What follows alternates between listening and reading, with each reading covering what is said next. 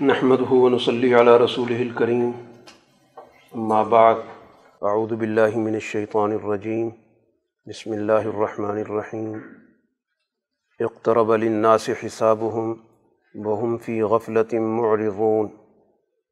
ما يأتيهم من ذكر من ربهم محدث إلا استمعوه وهم يلعبون. لاهية قلوبهم وأسروا النجوى الذين ظلموا. هذا إلا بشر مثلكم؟ أفتأتون السحر وأنتم تبصرون؟ صدق اللہ العظیم سورہ انبیاء مکی صورت ہے۔ رسول اللہ صلی اللہ علیہ وسلم کی مکہ مکرمہ میں اعلیٰ مقاصد کے لیے جد و جہد جاری ہے۔ اب یہ جد و جہد اس مرحلے میں داخل ہو رہی ہے کہ جس کے بعد نتائج کا دور شروع ہونے والا اور رسول اللہ صلی اللہ علیہ وسلم کی اس ساری جد و جہد کو جوڑا گیا انبیاء علیہ الصلاۃ والسلام کی جو تاریخی حیثیت رہی ہے اور وہ اپنے اپنے دور میں اللہ تعالیٰ کے پیغام کو سوسائٹی میں منتقل کرتے رہے اور اپنے اپنے حالات کے مطابق انہوں نے دین کے قیام کے لیے جد وجہد کی۔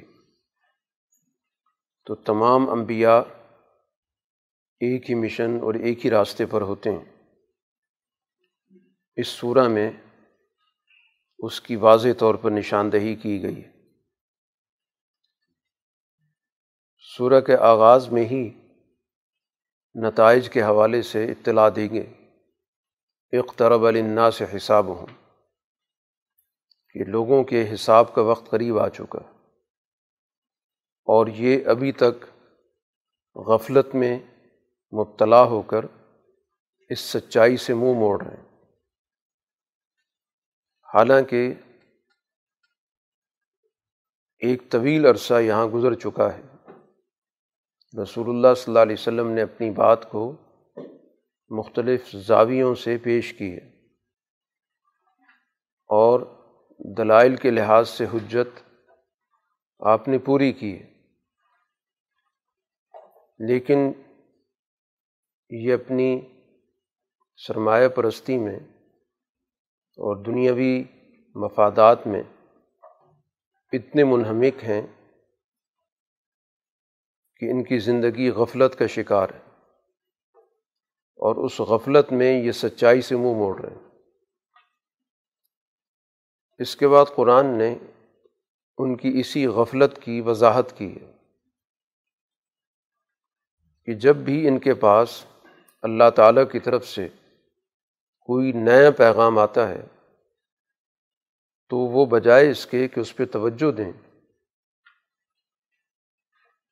ان کا رویہ نہایت ہی غیر سنجیدگی کا ہوتا۔ ہے جس کو قرآن نے کہا، ہم یا لابون کھیل کود کا۔ اور دلوں کے اندر حد درجہ غفلت موجود ہے۔ تو یہ ان کی انتہا درجے کی غیر سنجیدگی ہے کہ اتنا اہم کلام ان کے سامنے آ رہا ہے اور جو ان کے مستقبل کے نتائج کا ان کے سامنے واضح طور پر اظہار کر رہا ہے اور یہ اپنی اس پرانی روش سے ہٹنے کے لیے تیار نہیں۔ اس کی بجائے ان کا جو ظلم پیشہ طبقہ ہے، جس کے پاس اس وقت مکہ کا نظام ہے یہ بیٹھ کر آپس میں سرگوشیاں کرتے ہیں میٹنگس کرتے ہیں کہ کس طرح رسول اللہ صلی اللہ علیہ وسلم کی اس جد وجہد اور اس مشن کے بارے میں لوگوں میں غلط فہمیاں پیدا کی جائیں۔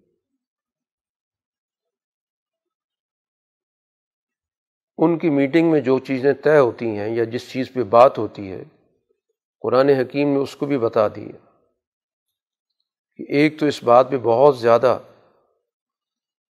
یہ لوگ زور دیتے ہیں ایک دوسرے کو مطمئن کرنے کے لیے کہ حل حاضہ اللہ بشرم مسلکم یہ تمہاری جیسی انسان ہے، تو ان کی بات ماننا کیا ضروری ہے؟ بات تو آدمی اگر کسی کی مانے تو کوئی بہت ماورائی قوت ہو، بہت بڑی قوت ہو اور عام انسانوں سے برتر ہو ان سے مختلف ہو، تو پھر اس کی بات تو سن سکتے ہیں۔ یہ تو تم ہی جیسے انسان ہیں۔ تمہارے اندر یہ ایک طویل عرصے سے موجود رہے ہیں۔ یہیں کے خاندان میں ان کی ولادت ہوئی، پرورش ہوئی۔ تو ہم ان کی بات نہیں سن سکتے۔ تو اصل میں ان کے ذہنوں کے اندر ایک گھمنڈ ہے، غرور ہے۔ تکبر کی وجہ سے وہ آپ کی بات پہ توجہ نہیں دینا چاہتے۔ تو لوگوں میں پروپیگنڈا کرنے کے لیے ان کے پاس یہی ایک جملہ رہ گیا۔ حالانکہ رسول اللہ صلی اللہ علیہ وسلم نے اس بات کا تو کبھی انکار نہیں کیا کہ آپ ان میں سے نہیں ہیں۔ بارہا قرآن حکیم میں وہ آیات موجود ہیں کہ جس میں آپ نے کہا کہ میں تم میں سے ہی ہوں، لیکن میرے پاس اللہ کا پیغام موجود ہے۔ تو تمہیں اس پیغام پر توجہ دینی چاہیے۔ بجائے اس کے کہ اپنی انا میں بیٹھے رہو اور اس سچائی کا انکار کر دو۔ اور یہ ساری گفتگو ان کی بڑی ہی رازداری میں ہو رہی ہے۔ کہ جس میں بیٹھ کر یہ حکمت عملی طے کی جا رہی ہے کہ آپ کی باتوں کا جواب کیا دیا جائے؟ کس طرح رکاوٹیں کھڑی کی جائیں؟ کیا کیا باتیں کی جائیں جن کے نتیجے میں لوگوں کی آپ کی طرف توجہ نہ ہو؟ تو ان میں سے ایک تو اس چیز کو انہوں نے نمایاں کرنے کی کوشش کی۔ اور در حقیقت یہ ان کی وہی طبقاتی ذہنیت ہے۔ طبقاتی ذہنیت کے اندر انسان اپنے طبقے سے باہر کسی بھی شخص کو کوئی وقت اور حقیقت نہیں دیتا اس کو وہ بے وقت سمجھتا۔ تو اسی وجہ سے آپس میں بیٹھ کے یہ گفتگو ہو رہی ہے کہ ہم ان کی بات کیسے مان سکتے ہیں؟ جبکہ ان کے پاس نہ کوئی طاقت ہے، نہ کوئی غیر معمولی چیز ان کے پاس موجود ہے۔ ایک اور چیز انہوں نے اس موقع پر تجویز کی کہ ہمیں اس بات کا پروپیگنڈا کرنا چاہیے کہ ازغاس و احلام، یہ جو رسول اللہ صلی اللہ علیہ وسلم باتیں کرتے ہیں، یہ کچھ پریشان خیال ہیں۔ کوئی پریشان قسم کے جیسے انسان کو خواب آ جاتے ہیں اور ان خوابوں کے درمیان کوئی ربط نہیں ہوتا۔ یہی کہا جاتا ہے کہ پراگندگی ہے خیالات کی جو خواب میں نظر آ گئے۔ تو دوسرا پروپیگنڈا یہ کیا جائے کہ ان باتوں کے اندر کوئی حقیقت نہیں ہے یہ اسی طرح کے کچھ خیالات ہیں، تصورات ہیں کہ انسان خواب دیکھ لیتا ہے، خواب میں بڑی بڑی باتیں دیکھ لیتا ہے، لیکن ان کی حقیقت کچھ نہیں ہوتی جاگنے کے بعد۔ تو ان کی بھی اسی طرح کی باتیں، ان کا کوئی نتیجہ نہیں نکلے گا۔ ایک پروپیگنڈا یہ بھی کیا گیا کہ یہ ساری باتیں آپ نے خود بنا رکھی اللہ سے اس کا کوئی تعلق نہیں، یہ سارا آپ کا اپنا منصوبہ ہے۔ چوتھی بات یہ کی کہ یہ پروپیگنڈا کیا جائے کہ آپ تو شاعر ہیں۔ تو شاعر کا مطلب یہ ہوتا ہے کہ اس کا تخیل تو بہت اونچا ہوتا ہے، لیکن اس کا عملی زندگی سے کوئی تعلق نہیں ہوتا۔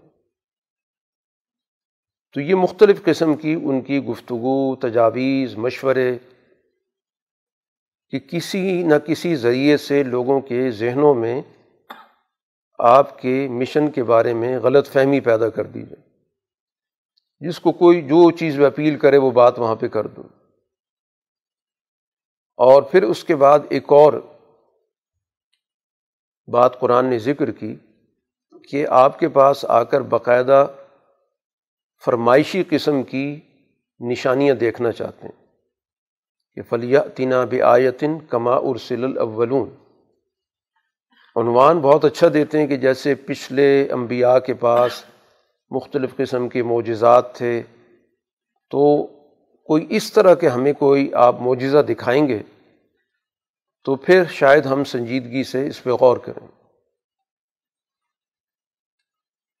اب قرآن یہ کہتا ہے کہ اس طرح کی نشانیاں پہلے دور میں جب آئی تھیں، تو پہلے تو اس سوال کا جواب دو کہ کیا اس دور کے لوگوں نے ان نشانیوں کو دیکھ کر ایمان قبول کیا تھا۔ اگر ان نشانیوں کے دیکھنے سے یا دکھانے سے لوگ ایمان کی طرف آتے ہیں، تو ماضی کا سارا سلسلہ تمہارے سامنے موجود ہے کہ جن کے آج تم تقاضا کر رہے ہو کہ فلاں رسول جیسی نشانی، فلاں نبی جیسی نشانی۔ تو اس دور کے اندر جو نشانی دکھا رہے تھے، اس دور کے لوگوں نے رسول کی بات نہیں مانی۔ تو گویا تمہاری اس بات کے اندر کوئی وزن نہیں ہے، یہ تو صرف کسی کو چپ کرانے کا ایک طریقہ ہے۔ اگر وہ نشانی دکھا دی جائے گی تو پھر کوئی اور نشانی مانگنا شروع کر دو گے۔ یا اس پہ تبصرہ شروع کر دو گے کہ نہیں، یہ تو جادو ہے، حقیقت کچھ نہیں ہے اس کی۔ تو جب ایک بات تم لوگوں نے ذہن میں طے کر لی ہے کہ ہم نے بات نہیں ماننی، تو اب یہ صرف بہانے ہیں، عذر ہیں جو تم پیش کر رہے قرآن حکیم رسول اللہ صلی اللہ علیہ وسلم سے پہلے سارے تاریخی تسلسل کا ذکر کر رہا ہے کہ مما ارسلنا قبل کا اللہ رجالن نوحی الہم کہ آپ سے پہلے بھی دنیا کے اندر انسانوں میں سے ہی افراد آئے۔ مردوں کا انتخاب ہوا جو رسول بنے، ان کے پاس وہی آئی۔ ہے تو آپ کوئی اس سلسلے سے ہٹ کے تو نہیں آئے۔ وہ بھی انسانی مخلوق تھے، آپ بھی انسانی مخلوق ہیں۔ اور اگر تمہارے پاس معلومات نہیں ہیں، تو جو سوسائٹی کے اندر سمجھدار لوگ موجود ہیں، علم رکھنے والے موجود ہیں، ان سے جا کے پوچھ لو۔ فصل اہل ذکر اگر تمہیں نہیں پتہ تو ان سے جا کے پوچھ لو۔ یہاں تو اورات والے بھی پائے جاتے ہیں، انجیل والے بھی پائے جاتے ہیں، اور لوگ بھی ہیں۔ جا کے پوچھ لو کہ تمہارے پاس جو رسول آئے تھے وہ نسل انسانی میں سے آئے تھے یا کہیں اور سے آئے تھے؟ تو اب یہ اعتراض تو تمہارا بنتا ہی نہیں کیونکہ اس کی کوئی تاریخی حقیقت موجود نہیں یہ سارا کا سارا تمہارا ایک سوچا سمجھا رویہ ہے کسی بات کو قبول نہ کرنے کے لیے۔ بلکہ قرآن حکیم ذکر کرتا ہے کہ جتنے بھی انبیاء آئے، ان میں سے کوئی نبی ایسا نہیں تھا کہ جو انسانی جسم کے بغیر آیا ہو۔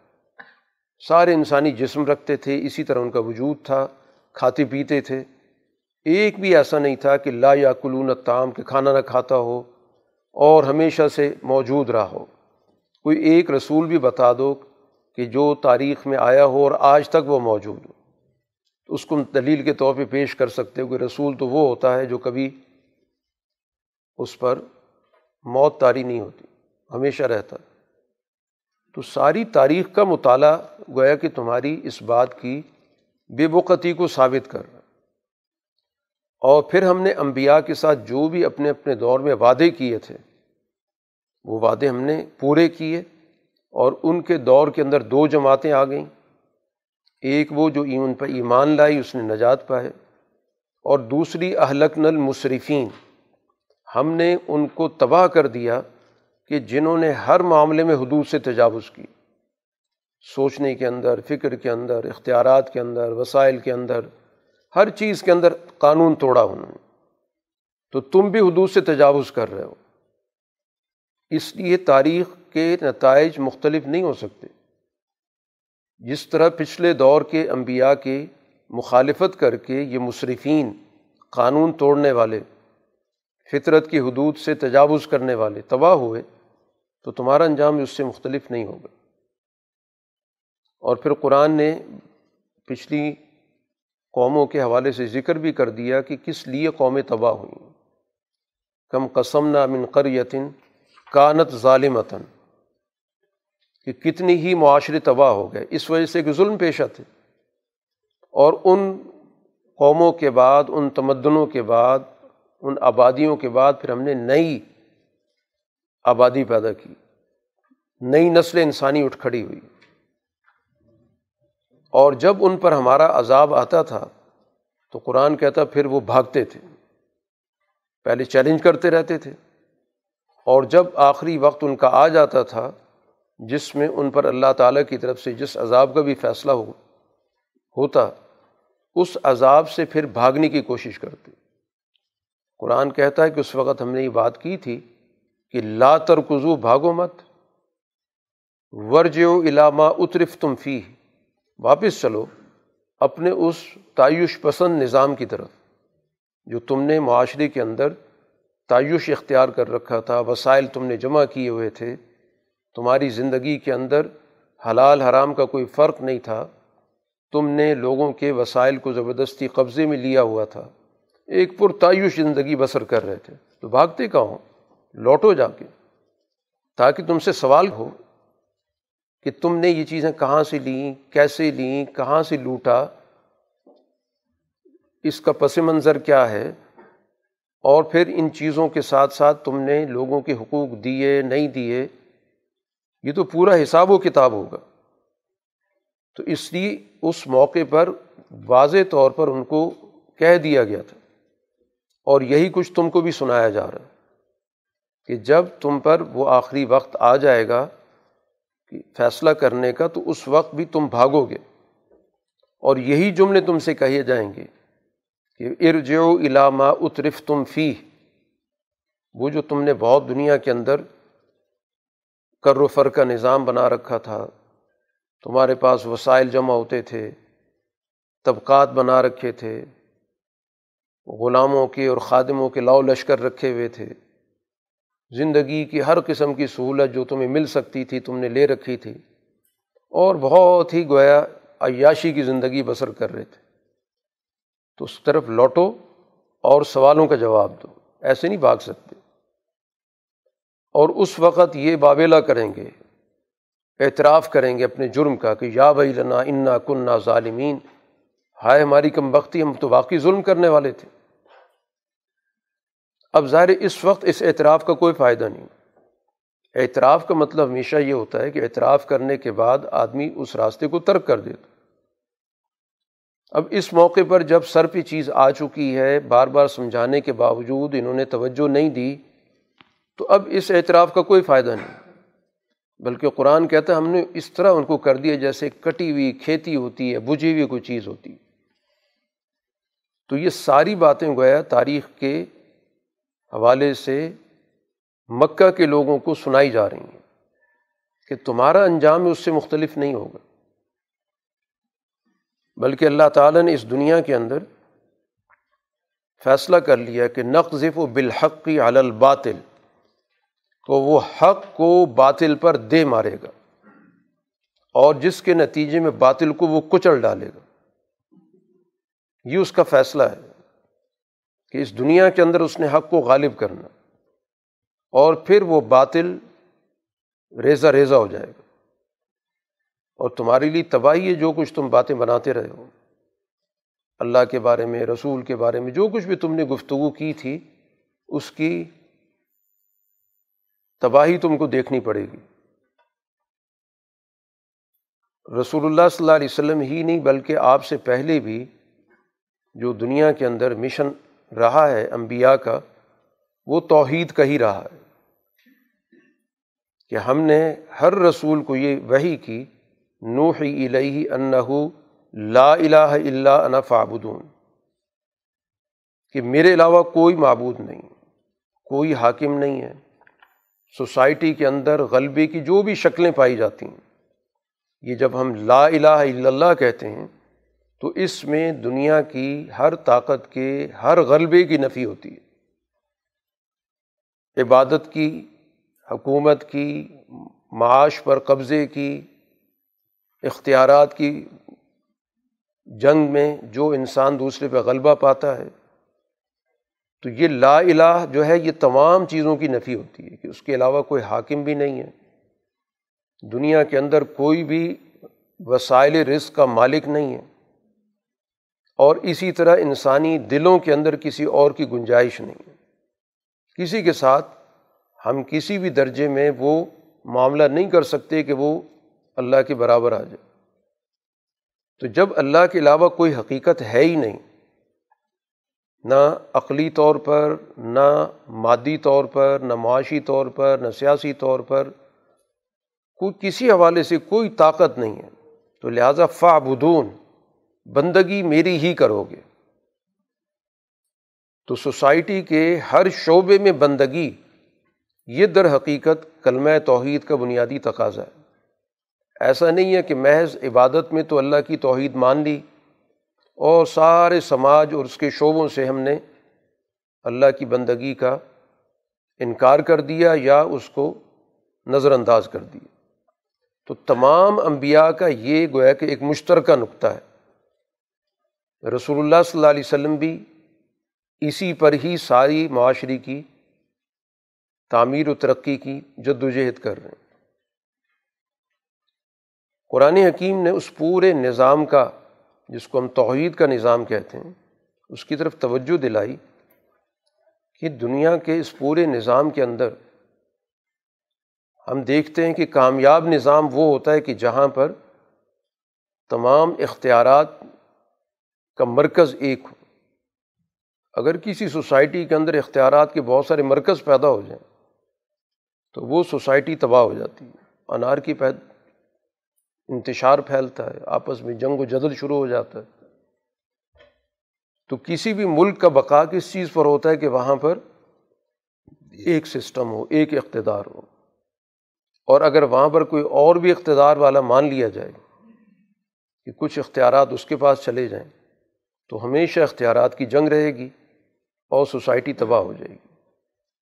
تو ایک عام فہم بات ہے جس کو انسان سماج کے اندر دیکھ بھی رہا ہے کہ سماجی وحدت کا تعلق اس بات سے ہوتا ہے کہ ان کا سسٹم بھی متحد ہو۔ اس میں طاقت کے بہت سارے مراکز نہ ہوں، ایک ہی مرکز ہو طاقت کا، اور اسی کے تحت پورا کا پورا سسٹم اس کے ماتحت چلے۔ تو جو لوگ شرک کا ارتکاب کرتے ہیں، اس کا مطلب یہ ہوا کہ وہ طاقت کے کئی مراکز کے قائل ہیں کہ ہم روحانی طور پر، اخلاقی طور پر تو اللہ کو مانتے ہیں، عبادت اللہ کی کرتے ہیں، لیکن تمدنی معاملات کے اندر ہم نے اپنے اپنے خدا بنائے ہیں۔ کسی کو سیاسی طور پر بالادستی دے رکھی ہے، کسی کو معاشی طور پہ بڑا بنایا ہوا تو اس سے تو سوسائٹی کے اندر کبھی ترقی نہیں ہو سکتی۔ یہ تو سوسائٹی کی زوال کی علامت ہے۔ اسی کو قرآن نے کہا کہ اگر زمین و آسمان کے اندر بہت سے خدا ہوتے تو جنگ و جدل ہی ہو رہا ہوتا۔ کہ کوئی سورج پہلے نکال رہا ہوتا، کوئی بعد میں نکال رہا ہوتا۔ یہ سارا جو سسٹم آپ کو کائنات کے اندر آپ کو ایک وحدت نظر آتی ہے۔ ایک کمانڈ کی یونٹی نظر آتی ہے کہ ایک ہی جگہ سے سارے فیصلے ہوتے ہیں۔ تو اس لیے صدیوں سے آپ کو کائنات کے نظام کے اندر ایک استحکام نظر آتا اور اسی وجہ سے ہماری جو زندگی ہے، وہ اس دنیا کے اندر، اس سسٹم کی وجہ سے بہت ساری چیزوں کے اندر ہمیں بے اطمینانی سے بچاتی ہے۔ ہمیں دن رات کے سسٹم کا پتہ، موسموں کے نظام کا پتہ، پیداوار کا ہمیں پتہ، بہت ساری چیزیں جس کی وجہ سے ہماری زندگی کے اندر بہت سہولت ہے۔ اور اگر یہاں طاقت کے کئی مراکز ہوتے تو ہمیشہ بے یقینی کی کیفیت ہوتی کہ معلوم نہیں کس وقت کون سا خدا اپنے اختیارات استعمال کرنے لگ جائے۔ اس وقت رات ہے، معلوم نہیں دوسرا خدا اٹھ کے سورج نکال دے۔ تو سمجھایا گیا کہ پوری دنیا کا جو کائناتی نظام ہے، اس کے اندر جب تم اس وحدت کو دیکھ رہے ہو اور کسی قسم کا کوئی فساد، کوئی انتشار نہیں ہے، تو اسی طرح معاشرے کے اندر بھی تمدن کے اندر بھی ظاہر ہے کہ کمان ایک ہی کی ہوگی، احکامات ایک کی چلیں گے۔ وہاں پر بہت سارے گروہ بنا لینا، بہت سارے خدا بنا لینا اور پھر ان کے درمیان اختیارات کی ایک جنگ شروع ہو جائے تو کبھی بھی معاشرے کے اندر امن نہیں پیدا ہو سکتا، کبھی ترقی نہیں ہو سکتی۔ تو دنیا کا مسلم اصول ہے کہ استحکام اور تمام مراکز کا ایک طاقت کے ماتحت ہونا۔ تمام کے اختیارات ایک جگہ سے ان اختیارات کو کنٹرول ہونا۔ یہ کسی بھی نظام کی چلانے کی بنیادی کنجی ہے۔ تو اسی اساس پر گویا کائناتی وحدت کی اساس پر ہمیں تمدن کے اندر دین کے اس بنیادی عقیدے کے اثرات اور اس کے نتائج سے آگاہ کیے۔ اسی پس منظر میں قرآن حکیم نے چونکہ رسول اللہ صلی اللہ علیہ وسلم کی رسالت اس توحید کے ساتھ جڑی ہوئی ہے، کیونکہ آپ اس وقت سب سے بڑا جو پیغام دے رہے ہیں سوسائٹی کے اندر توحید کا دے رہے ہیں۔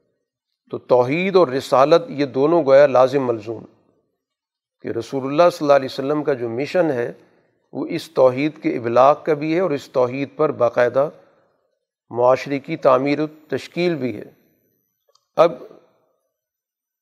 معاشرے کے اندر انبیاء علیہ الصلاۃ والسلام کا جب لوگوں نے مذاق اڑایا، تو پھر اس مذاق کا نتیجہ سوسائٹی کے اندر مختلف قوموں نے دیکھا۔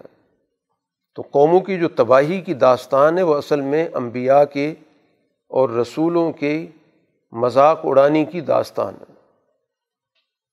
کیونکہ اس وقت حق کی جو مرکزیت ہوتی ہے، وہ رسول کے پاس ہوتی۔ ہے تو رسول نمائندہ ہوتا ہے اللہ تعالیٰ کے اس پورے نظام ہدایت کا۔ تو اس لیے وہ کسی فرد کا مذاق اڑانا نہیں ہوتا۔ وہ در حقیقت اللہ کے پورے سسٹم کا مذاق اڑانا ہے۔ تو اس لیے قرآن نے کہا رسول اللہ صلی اللہ علیہ وسلم سے کہ یا آپ کے ساتھ ان کا طرز عمل کوئی مختلف نہیں ہے۔ یہ طرز عمل انبیاء کے ساتھ ہوتا رہا ہے۔ اور پھر ان کے ساتھ جو کچھ نتائج نکلیں وہ نتائج ان کے ساتھ بھی ظاہر ہوں گے۔ بلاقدستحضی ابیر وسلم من قبلک کہ آپ سے پہلے بھی رسولوں کے ساتھ اس طرح کا طرز عمل ہوتا رہا ہے۔ مذاق اڑانا چیلنج کرنا، فضول قسم کے اعتراضات کرنا۔ اور پھر نتیجہ یہ نکلا کہ اس مذاق کے نتیجے میں جس چیز چیز کا مذاق اڑا رہے تھے انہیں چیزوں نے پھر آ گھیرا۔ وہی عذاب ان پر مسلط ہوا، جس چیز سے وہ ڈرا رہے تھے۔ تو گویا تاریخ اسی نہج پر ہی چلے گی۔ ان کا انجام بھی اپنے پچھلے لوگوں سے مختلف نہیں ہو سکتا۔ اب یہ دنیا کے اندر ایک طویل عرصہ گزار چکے ہیں۔ ہم نے ان کو بہت موقع دی ہے۔ بل متانہ ہا الائی و آبا ہم حتیٰ طالع علیہم العمر۔ ہم نے ان کو اس دنیا کے اندر رہن سہن کے بڑے وسائل دیے۔ ان کو بھی دیے ان کے آبا و اجداد کو بھی دیے اب ایک طویل عرصہ گزر چکا۔ اب اس کے بعد یہ رسول اللہ صلی اللہ علیہ وسلم کی بات نہیں سنیں گے، کیونکہ تقریباً عیسیٰ علیہ السلاۃ والسلام کے بعد پونے چھ سو سال کا تقریباً عرصہ بنتا ہے کہ جس کے بعد رسول اللہ صلی اللہ علیہ وسلم آئے تو ایک طویل عرصہ گزرا ہے۔ اب اس طویل عرصہ گزرنے کے دوران انہوں نے ظاہر بہت کچھ دنیا کے اندر مال و کمایا، بہت کچھ کیا۔ جس کی وجہ سے ان کا جزیرت العرب کے اندر اختیار، اقتدار قائم ہو گیا۔ اب یہ جس طرف بھی جاتے ہیں تو ظاہر ہے کہ ان کی ایک سماجی، سیاسی حیثیت بنی ہوئی ہے۔ لیکن رسول اللہ صلی اللہ علیہ وسلم کی مکہ مکرمہ میں، اس جد وجہد کے نتیجے میں دین کا پھیلاؤ ہو رہا ہے۔ حکومت بذات خود آپ کے ہاتھ میں نہیں ہے۔ خلافت ظاہرہ کا دور آپ کے پاس نہیں ہے۔ اقتدار براہ راست آپ کے پاس نہیں ہے۔ اقتدار کی قوت کوئی اور ہے۔ لیکن جس منظم طریقے سے آپ کام کر رہے ہیں اور آپ پر ایمان لانے والی جماعت کی نظر میں آپ کی سب سے بڑی اور بنیادی حیثیت ہے۔ جو بھی آپ پر ایمان لے آتا ہے، اس کے ذہن سے، اس کے دل سے دوسرے سسٹم کی، دوسرے نظام کی، ماحول کی وقت ختم ہو جاتی۔ اب وہ تمام چیزوں میں آپ کی مرکزیت مانتا ہے۔ ایسا نہیں ہے کہ وہ صرف ایمان رسمی طور پہ آپ پہ رکھتا ہو اور باقی معاملات میں وہ سسٹم کو قبول کرتا ہو یا اس کے ساتھ چلتا ہو۔ اسی کو خلافت باطنہ کہتے ہیں۔ کہ جس میں بظاہر اقتدار نہیں ہوتا لیکن جو سچائی کی دعوت دینے والا ہوتا ہے، اس پر ایمان لانے والے اپنی زندگی کی بنیادی حقیقت کے طور پر اس کو سب سے اہم، سب سے اعلیٰ اور سب سے برتر سمجھتے اس کے حکم کے مقابلے پر وہ سسٹم کی کوئی بات قبول کرنے کے لیے تیار نہیں ہوتے۔ اسی کے نتیجے میں گویا اس کی سوسائٹی کے اندر ایک خلافت ہوتی ہے۔ لیکن وہ خلافت باطنی درجے میں ہوتی ہے کہ اس کے جو اپنے ماننے والے ہیں، وہ اس کی بات پر اپنی جان دینے کے لیے بھی تیار ہوتے ہیں۔ اور اس کے حکم کے مطابق وہاں پر رہ رہے ہوتے ہیں۔ وہ کہہ رہے ہوتے ہیں کہ ابھی تم نے ہاتھ نہیں اٹھانا تو ہاتھ نہیں اٹھاتے۔ بظاہر جس سے تاثر یہ ملتا ہے کہ چلنے والا اقتدار بڑا مضبوط ہے، کوئی اس کا مقابلہ نہیں کر سکتا۔ تو وہ مقابلہ نہ کرنا اس وجہ سے نہیں کہ وہ اس وقت کے اس حکومت سے یا اقتدار سے خوف زدہ ہیں۔ وہ اس وجہ سے کہ وہ جس کی پیروی کر رہے ہیں، اس کے حکم کی اطاعت کر رہے ہیں۔ اس نے منع کیا ہوا ہے کہ یہاں پر ہاتھ نہیں اٹھانا۔ تو بہرحال ان کا پیغام پھیل رہا ہے۔ یہ پھیلاؤ ہی بتا رہا ہے کہ آہستہ آہستہ یہ اقتدار، یہ اختیار ان کے ہاتھوں سے نکل رہا ہے، جن کے پاس حکومت ہے۔ کیونکہ اقتدار اور اختیار کس پر ہوتا ہے؟ عوام پر ہوتا ہے، لوگوں پر ہوتا ہے۔ اگر لوگ اس پرانے نظام سے نکلنے لگ جائیں، ان کے بنیادی نظریے کو چھوڑنے لگ جائیں اور سچائی کے نظریے کو اور فکر کو قبول کر لیں، تو اس کا مطلب یہ ہوا کہ ان کے ہاتھ سے زمین نکل رہی ہے۔ اسی کو قرآن نے کہا کہ افلا یرونا انا نہ تل اردا نن قصوہ من اطرافیہ کہ یہ دیکھ نہیں رہا کہ زمین گرد و پیش سے ان کی کم ہوتی جا رہی ہے۔ کیونکہ حضور صلی اللہ علیہ وسلم کی بات ماننے والے مکہ سے باہر بھی کچھ قبائل پیدا ہو گئے۔ جو آپ کے پاس آئے، آپ کی بات سنی اور ایمان لانے کے بعد آپ نے ان کو ہدایت کی کہ واپس اپنے قبیلے میں جاؤ۔ ابو ذر غفاری رضی اللہ تعالیٰ عنہ آئے ایمان قبول کیا، آپ نے کہا کہ جاؤ اپنے قبیلے میں جاؤ۔ وہاں پر تبلیغ کرو۔ اس طرح گویا وہ قبائل تو اب مکہ کے اس دائرۂ اختیار سے نکلتے جا رہے ہیں۔ پہلے مکے کی بالادستی سب قبیلوں پر تھی، اس کی بات مانی جاتی تھی قریش کی۔ لیکن یہ آہستہ آہستہ ان کے ہاتھوں سے زمین نکل رہی ہے۔ تو اب یہ زمین نکلنے کا عمل گویا کسی ظاہری اقتدار کی وجہ سے نہیں ہو رہا۔ کہ جیسے باقاعدہ جا کے قبضہ کیا جاتا ہے، فتح کیا جاتا ہے۔ اس طرح کا فتح کا عمل نہیں ہو رہا۔ لیکن جو ذہنوں میں تبدیلی آ رہی ہے اور لوگ آپ کی سوچ کو، آپ کی فکر کو، آپ کے نظریے اور دین کو قبول کر رہے ہیں، تو اس کا مطلب یہ کہ وہ پرانے نظام سے نکل رہے ہیں۔ تو اس طرح گویا کہ خلافت باطنہ کا دائرہ بڑھتا جا رہا ہے۔ اور یہی خلافت باطنہ بنیاد بنتی ہے خلافت ظاہرہ کی۔ اگر خلافت باطنہ نہ ہو تو خلافت ظاہرہ سوال ہی نہیں پیدا ہوتا کہ قائم ہو یہ بنیاد ہمیشہ سے رہی ہے۔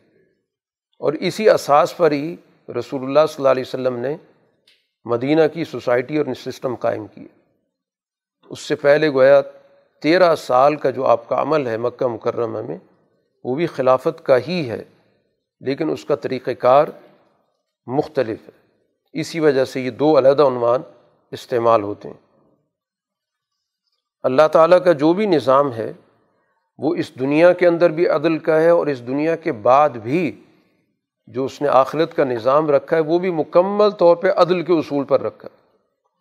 اپنے اختیارات کے اصول پہ نہیں رکھا، اپنی قدرت کے اصول پہ نہیں رکھا۔ وہاں پر بھی اس نے کہا کہ جو بھی معاملہ ہوگا، وہ انصاف کے پیمانے پہ اس کو پوری طرح دیکھا جائے گا۔ منازع الموازین القسط یوم القیامہ کہ قیامت کے روز ہم بہت سارے پیمانے لگا دیں گے انصاف کے لیے۔ کیونکہ انسانی زندگی کے بہت سارے پہلو ہیں، بہت سارے شعبے ہیں، بہت ساری ذمہ داریاں ہیں۔ تو ہر شعبے کے اعتبار سے ظاہر چیزوں کو پرکھنے کا پیمانہ مختلف ہوتا۔ ہے تو ہم عدل کے قیام کے لیے بہت سارے پیمانے وہاں پر لگا دیں گے۔ فلاں تزلم و نفسن شیا کسی بھی انسان کے ساتھ ذر برابر بھی ظلم نہ ہو۔ حتیٰ کہ قرآن کہتا ہے کہ کسی کا رائی کے دانے کے برابر بھی کوئی عمل موجود ہے تو وہ بھی وہاں پر موجود ہوگا۔ اس کو بھی ریکارڈ میں رکھا ہوا تو ریکارڈ سے کوئی چیز باہر نہیں ہوگی، چاہے وہ کتنی ہی معمولی درجے کی ہو۔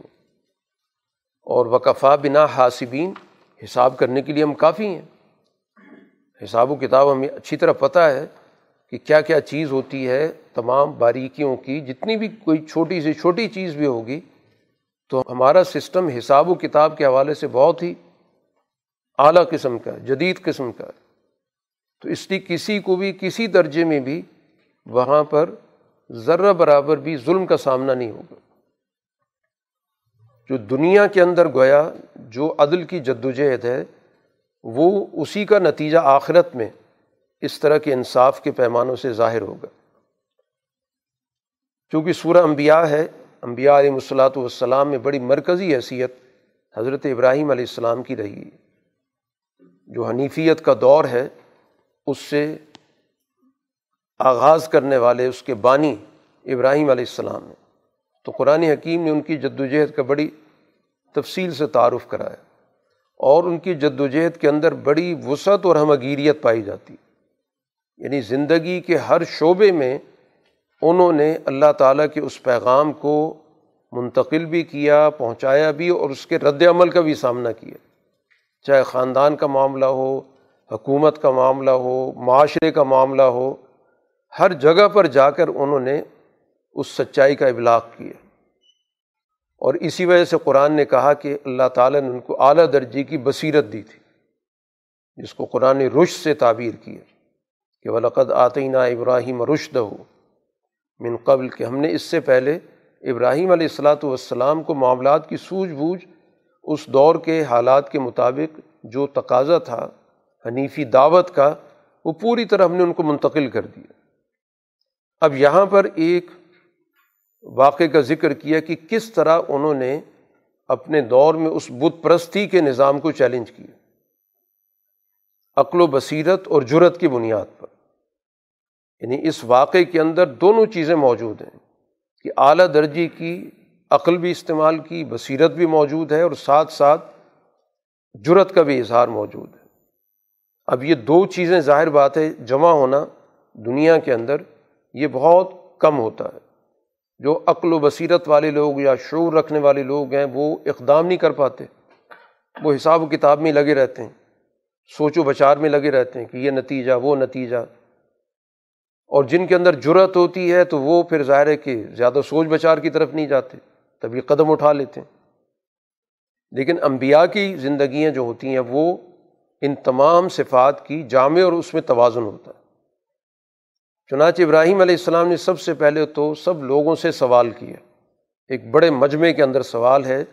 جس مجمعے کے اندر ان کے باپ بھی موجود ہیں، ساری قوم کے بڑے بڑے لیڈر موجود ہیں۔ کہ ماں حاضی تماثیل ان التی ان تم لاہا یہ بتاؤ کہ یہ جو تم نے بڑے بڑے ہیکل، بڑے بڑے تم نے بت بنا رکھے، ان کی حقیقت کیا جن پہ تم بہت جمے رہتے ہو؟ ہر وقت ان کے گرد رہتے ہو۔ ان کی حقیقت تو بتاؤ۔ یہ مختلف شکلیں جو بنی ہوئی ہیں۔ تو ظاہر ان کے پیچھے کوئی حقیقت ہوگی؟ تو ان کے پاس اس کا کوئی جواب نہیں تھا، سوائے اس کے کہ ہمارے بڑے ایسے ہی کرتے تھے۔ یعنی انہوں نے اپنی سوچنے سمجھنے کی ساری صلاحیتیں بند کی ہوئی تھیں۔ حالانکہ ایک انسان اس چیز پہ غور کرتا ہے کہ یہ چیز کیا ہے، اس کی حقیقت کیا ہے، کہاں سے یہ آئی کہ ہم اس کے سامنے جھکتے ہیں، عبادت کرتے ہیں۔ اور ایک عام فہم بات ہے کہ جس کی عبادت کی جاتی ہے، وہ عبادت گزاروں سے دوبارہ بہتر ہوتا ہے۔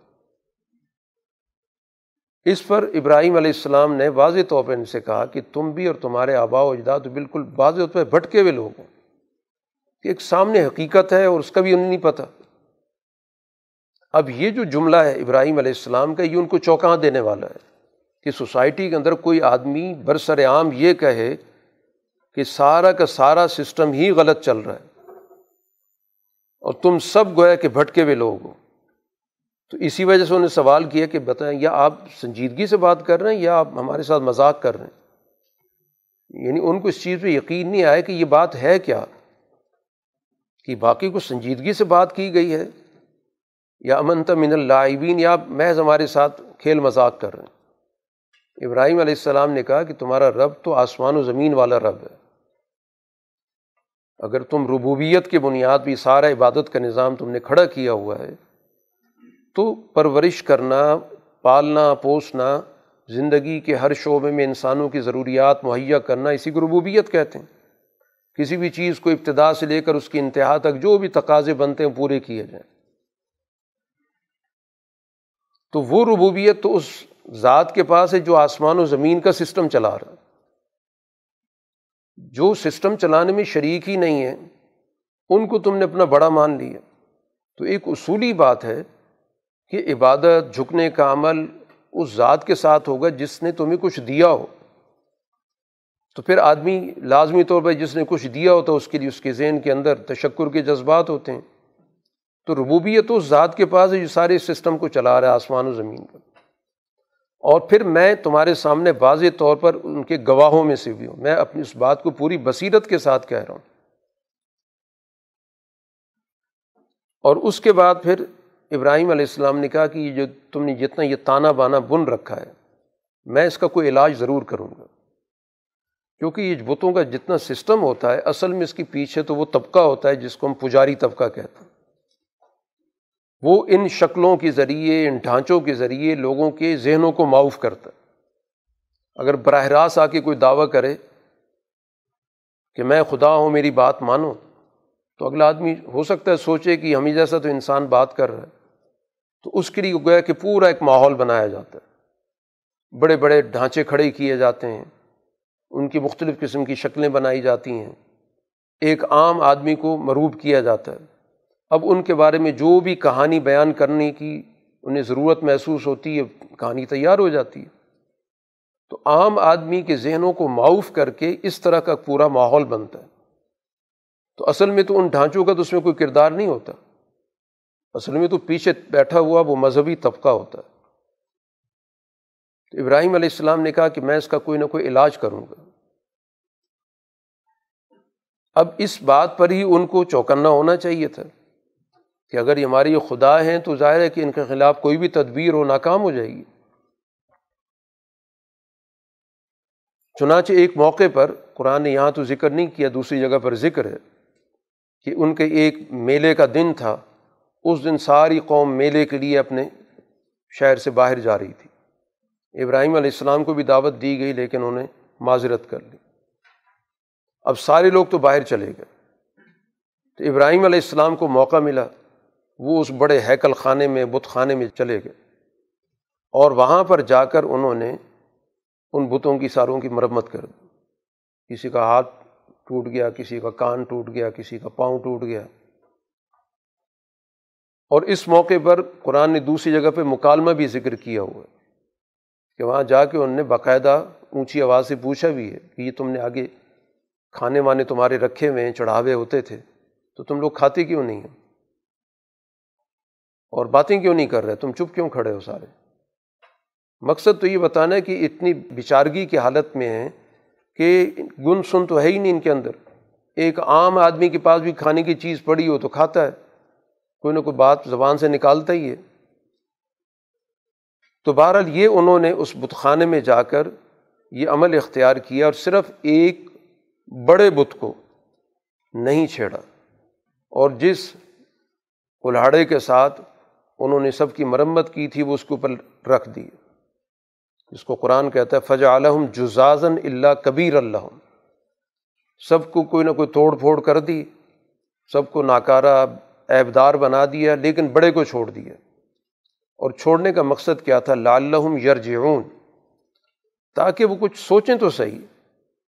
مقصد تو اصل میں ان کے اندر غور و فکر کی، جو اللہ تعالیٰ نے انسانوں کے اندر صفت رکھی ہے، جس کو انہیں معاف کیا ہوا تھا، اس کو وہ بحال کریں کہ یہ ہوا کیا ہے۔ یہ معبود ہیں، تو معبود کم سے کم اپنی حفاظت تو کر سکتا ہے نا، دوسروں کو فائدہ دے یا نہ دے۔ یہاں تو حال یہ کہ اپنی حفاظت نہیں کر سکے۔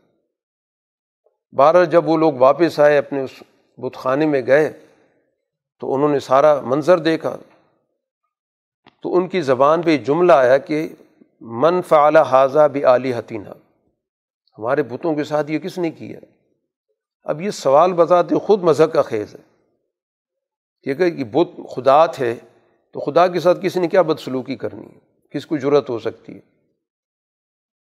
لیکن جب ذہن معاف ہو جاتے ہیں عقلیں پست ہو جاتی ہیں، تو پھر صورت حال یہی ہوتی ہے ان نہ ظالمین جس نے ہمارے خداؤں کے ساتھ یہ کچھ کیا، وہ ظالم ہے۔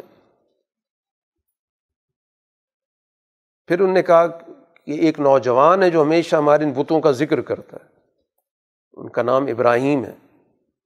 تو اس سے پوچھا جائے کہ جو ہمیشہ ان کے بارے میں منفی بات کرتے ہیں، چنانچہ ان کو بلا لیا گیا تو بھی اعلیٰ آجن الناس لوگوں کا بہت بڑا مجمع جمع کیا گیا، ان کو منظر عام پہ لایا گیا تاکہ اب سارا منظر دیکھ سکیں۔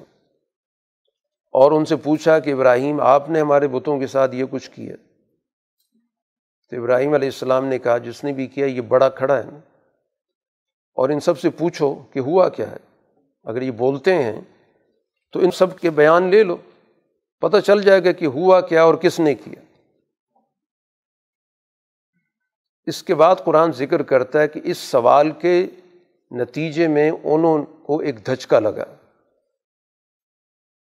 اور اپنے دلوں کے اندر ان کا یہ خیال آیا، کہنے لگے کہ واقعی ظلم تو ہم خود کر رہے ہیں۔ کہ ساری حقیقت جو ہمارے سامنے آ رہی ہے، اس کا مطلب یہ کہ سب سے بڑی زیادتی یا ظلم تو ہم خود کرتے رہیں پھر انہوں نے تھوڑی دیر کے لیے اپنے سر جھکا لیے، شرمندگی کی وجہ سے۔ اور اسی سر جھکائے جھکائے کہتے ہیں کہ آپ کو تو پتہ یہ بات نہیں کرتے۔ تو اس پر ابراہیم علیہ السلام نے جو گفتگو کی ہے، بڑے دو ٹوک الفاظ میں کہ تم پر بھی افسوس ہے اور جن کی تم عبادت کرو ان پہ بھی افسوس ہے۔ تم ایسی چیزوں کی بندگی کرو تمہیں کوئی فائدہ نہیں دے سکتی، تمہیں کوئی نقصان نہیں دے سکتی۔ اب بجائے اس کے کہ عقل و شعور سے کام لیتے جو انہوں نے کہا فلاں تاخرون غور نہیں کرتے، عقل سے کام نہیں لیتے۔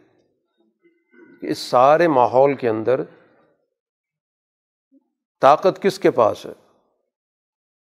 انسان کے پاس ہوئی کہ ایک انسان نے کھڑے ہو کر سارے بت توڑ دیے۔ تو بیچارگی کس کی ہے؟ وہ انسان جو اپنے آپ کو بیچارہ سمجھتا ہے اور اس طرح اس کا ذہن معاف کر کے بڑی طاقتوں کے آگے اس کو ڈال دیا جاتا ہے۔ وہ ان کو بڑا سمجھتا ہے۔ تو یہ بت پرستی تو ہر دور کے اندر رہی ہے۔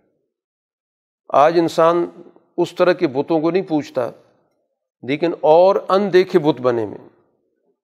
آج کا سب سے بڑا بت جو ہے وہ سرمایہ کا بت ہے۔ رسول اللہ صلی اللہ علیہ وسلم نے کہا تھا کہ جو دینار کی پوجا کرنے والا ہے، درہم کی پوجا کرنے والا ہے، اس پہ لانت ہو۔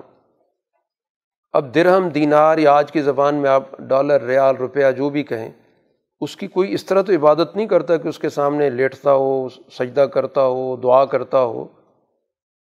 بندگی یہی ہوتی کہ اس کو ذہن پر مسلط کر کے اور اس کے لیے اپنی ساری صلاحیتیں وقف کر دینا تو آج سرمایہ کا بت ہے ہمارے سامنے، جس کی خاطر تمام تعلقات ٹوٹتے ہیں، انسانیت برباد ہوتی ہے، اخلاق برباد ہوتے ہیں، اچھے برے کی تمیز ختم ہو جاتی ہے۔ ہر قانون ٹوٹتا ہے۔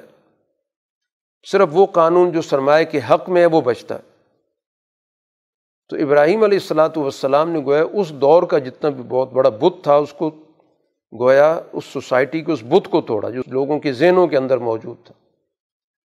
اب ساری صورت حال دیکھنے کے باوجود، زبان سے اعتراف کرنے کے باوجود، لیکن جب ذہن مس ہو جاتے ہیں اور مفادات پہ زد پڑتی ہے، تو بجائے حق قبول کرنے کے وہ ہمیشہ حق کے مقابلے پر کھڑے ہو جاتے کہیں ابراہیم علیہ السلام کو جلا ڈالو، اپنے خداؤں کی مدد کرو۔ چنانچہ ان کے لیے پورا اہتمام کیا گیا، لیکن اللہ تعالیٰ نے کہہ دیا، یا نارکونی بردم و سلام علیٰ ابراہیم۔ آگ کو حکم دے دیا کہ وہ ٹھنڈی ہو جائے، سلامتی والی ہو جائے۔ تو اللہ تعالیٰ نے گویا کہ اس دنیا کے اندر ہی اس کا نظام موجود ہے کہ دنیا کے اندر ہی آگ کو ٹھنڈا کرنے کا نظام پایا جاتا ہے دنیا کے اندر۔ آگ ظاہر ہے کہ ایک خاص ماحول کے اندر اپنا کام کرتی ہے۔ اگر آپ اس کا ماحول بدل دیں، آگ موجود ہوتی ہے کوئی نقصان نہیں دیتی۔ اسی وجہ سے آپ دنیا کے اندر کتنی چیزیں آپ نے بنا رکھی ہیں جس کو آپ کہتے ہیں فائر پروف ہے آگ نہیں جلاتی ان کو۔ تو گویا دنیا کے اندر ہی قائد قوانین موجود ہیں کہ آگ ہوتے ہوئے نہیں جلاتی۔ تو اسی طرح ابراہیم علیہ السلاۃ والسلام کو بھی اللہ تعالیٰ نے فائر پروف بنا دیا کہ ان پہ آگ نے کوئی اثر نہیں کیا۔ تو ہمیں اشیا کے فائر پروف ہونے پہ تو کوئی تعجب نہیں ہوتا کہ جی اس کو آگ نہیں لگ سکتی، اس کو آگ نہیں چھو سکتی، جلا نہیں سکتی۔ تو جب ایک ہماری اپنی ٹیکنالوجی سے، اپنی اس قانون سے جس کو ہم نے پا لیا، اس کے ذریعے ہم نے بہت ساری چیزوں کو آگ سے محفوظ کرنے کا نظام بنا لیا تو یقیناً اللہ تعالیٰ نے ہی ٹیکنیک یہ لوگوں کے ذہنوں میں ڈالی ہے کہ جس کے نتیجے میں ہم نے بہت ساری چیزیں فائر پروف بنا لی تو اسی طرح اللہ تعالیٰ نے ابراہیم علیہ السلام کو بھی فائر پروف کر دی۔ اور پھر ایک ایسے ماحول میں کہ آگ جل رہی اور اسی وقت ایک بہت ہی ٹھنڈی قسم کی ہوا چل جائے۔ تو ظاہر اس آگ کی تاثیر ختم ہو جاتی ہے۔ یہ تو ایک معلوم حقیقت ہے۔ آپ اسی آگ کو گرمی کے زمانے میں جلائیں اور اسی آگ کو آپ سردی کے زمانے میں جلائیں برف کے ماحول کے اندر۔ دونوں کی تاثیر میں زمین آسمان کا فرق ہوتا ہے۔ آگ تو موجود ہوتی ہے، لیکن آگ وہ نتیجہ نہیں دیتی جو ایک گرم ماحول کے اندر دیتی ہے۔ تو یہ تو وہ چیزیں جو روز مرہ کی زندگی میں ہم دیکھتے ہمارے مشاہدات ہیں۔ تو اب ایسی صورت میں گویا اس پہ کس چیز کا تعجب ہے؟ یہ کہا جائے کہ یہ تو کوئی بہت ہی کوئی عجوبہ ہو گیا تھا یا غیر معمولی چیز ہو گئی تھی، ان معنوں میں کہ جو ہماری سمجھ میں نہیں آتی۔ غیر معمولی یقیناً ہوئی ہے، لیکن ایسی بات نہیں جو انسان کے عقل میں نہ آتی ہو۔ تو گویا اس دنیا کے اندر انبیاء علیہ الصلاۃ والسلام کو جو معجزات دیے جاتے ہیں یا جن معجزات کے ذریعے ان کی نبوت کو ثابت کیا جاتا ہے، وہ اس کے اسباب، وسائل اس دنیا کے سسٹم میں موجود ہوتے ہیں۔ ہماری توجہ ان چیزوں کی طرف نہیں جا رہی ہوتی۔ اس واقعے کے بعد پھر ہمیں پتہ چلتا ہے کہ اس دنیا کے اندر بہت ساری چیزیں ایسی پائی جاتی ہیں کہ جو اس طرح کے نتائج پیدا کرتی ہیں۔ تو بہرحال ان کی تدبیر ناکام ہو گئی۔ اسی طرح قرآن نے باقی انبیاء کے واقعات کا بھی ذکر کیا۔ بتانے کا مقصد یہ کہ رسول اللہ صلی اللہ علیہ وسلم کی جد وجہد بھی اسی طرح کے مراحل سے گزر رہی ہے۔ تفصیلات کا فرق ہو سکتا ہے۔ لیکن اسی طرح کا ماحول، اسی طرح کی آزمائش، اسی طرح کا مقابلہ، اسی طرح کی کردار کشی، جو کچھ انبیاء کی تاریخ ہے، وہ حضور صلی اللہ علیہ وسلم کے ساتھ گزری ہے۔ اسی طرح قرآن حکیم نے یہاں پر حضرت داود علیہ السلمان علیہ السلام کے سسٹم کا بھی ذکر کیا۔ اللہ نے دونوں کو حکومت دی تھی۔ تو انبیاء علیہ الصلاۃ والسلام کے اندر مختلف صلاحیت، مختلف کاموں کے حوالے سے انبیاء کی تقسیم رہی ہے۔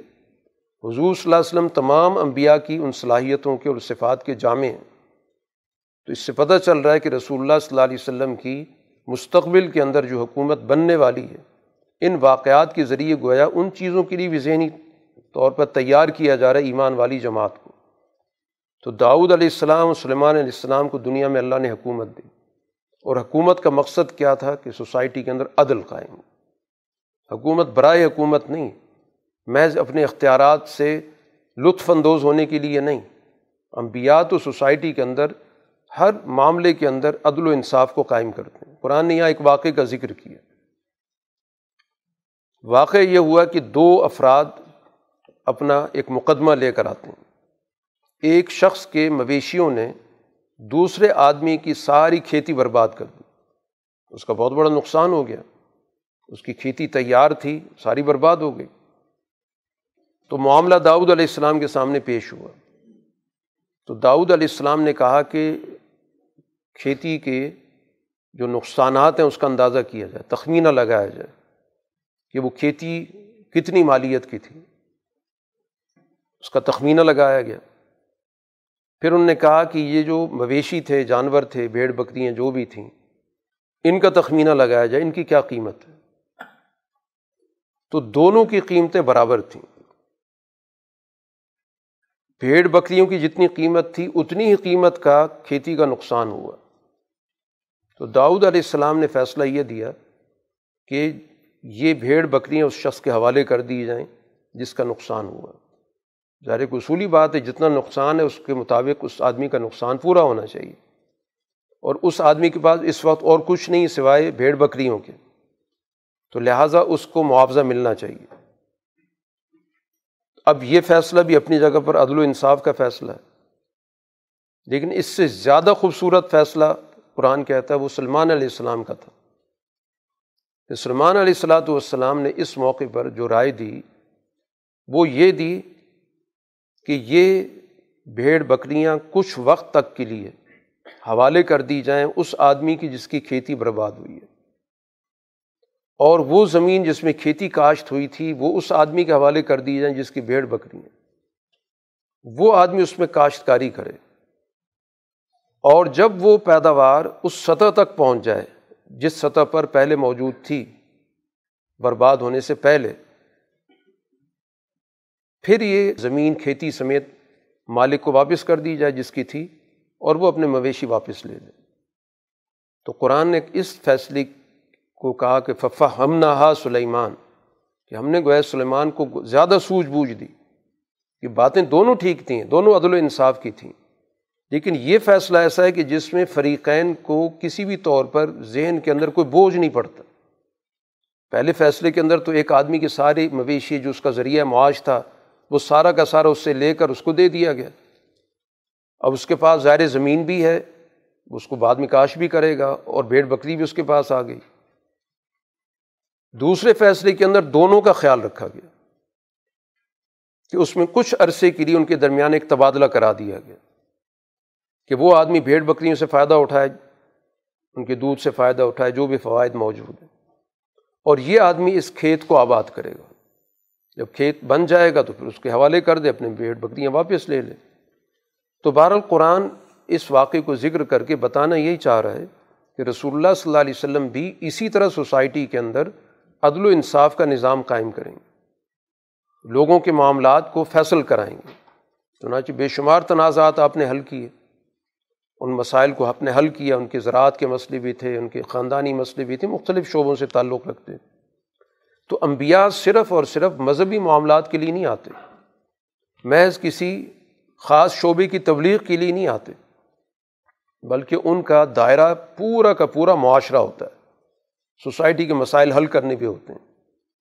اور ان مسائل کے حوالے سے سوجھ بوجھ ظاہر ہوگی تو مسئلے کو حل کریں گے۔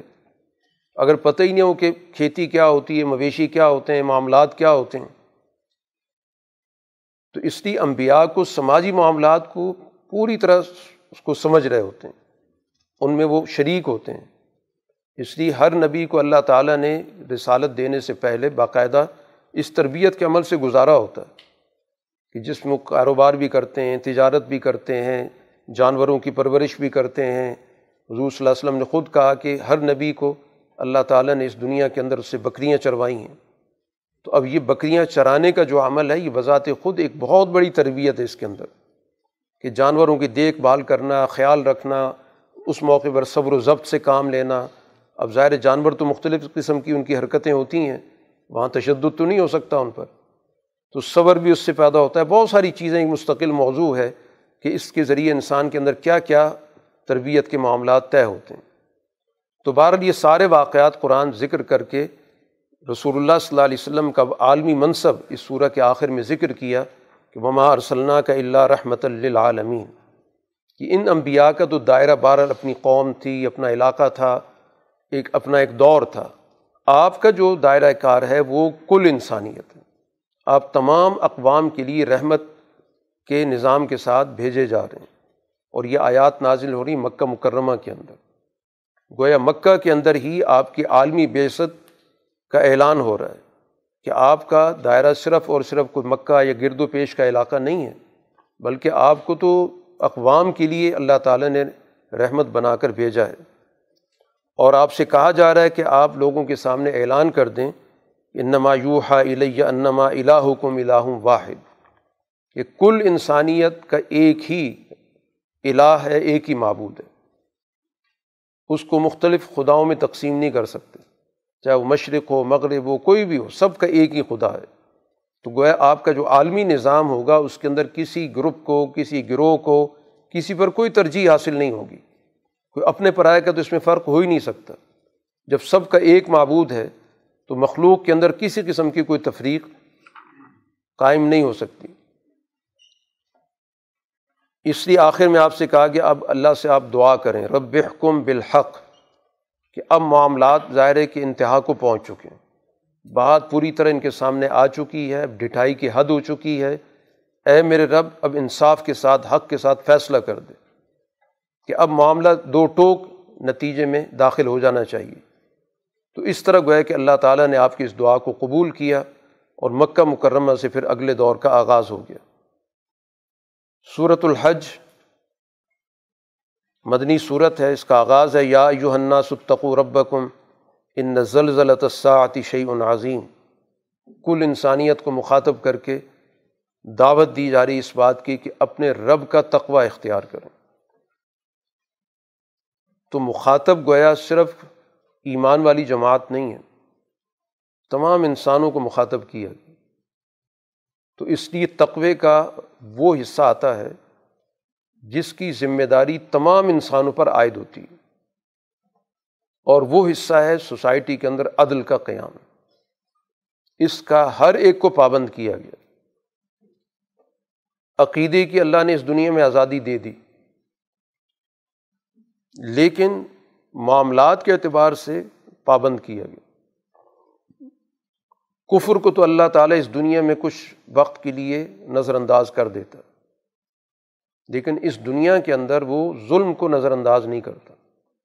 تو انسانوں کو جب یہ سب کو دعوت دی جا رہی ہے، تو اس تقوے سے اس کا جو سب سے بڑا بنیادی حصہ ہے، جس کو قرآن پہلے ذکر کر چکا ہے، اے دلو ہوا اقرب التقوا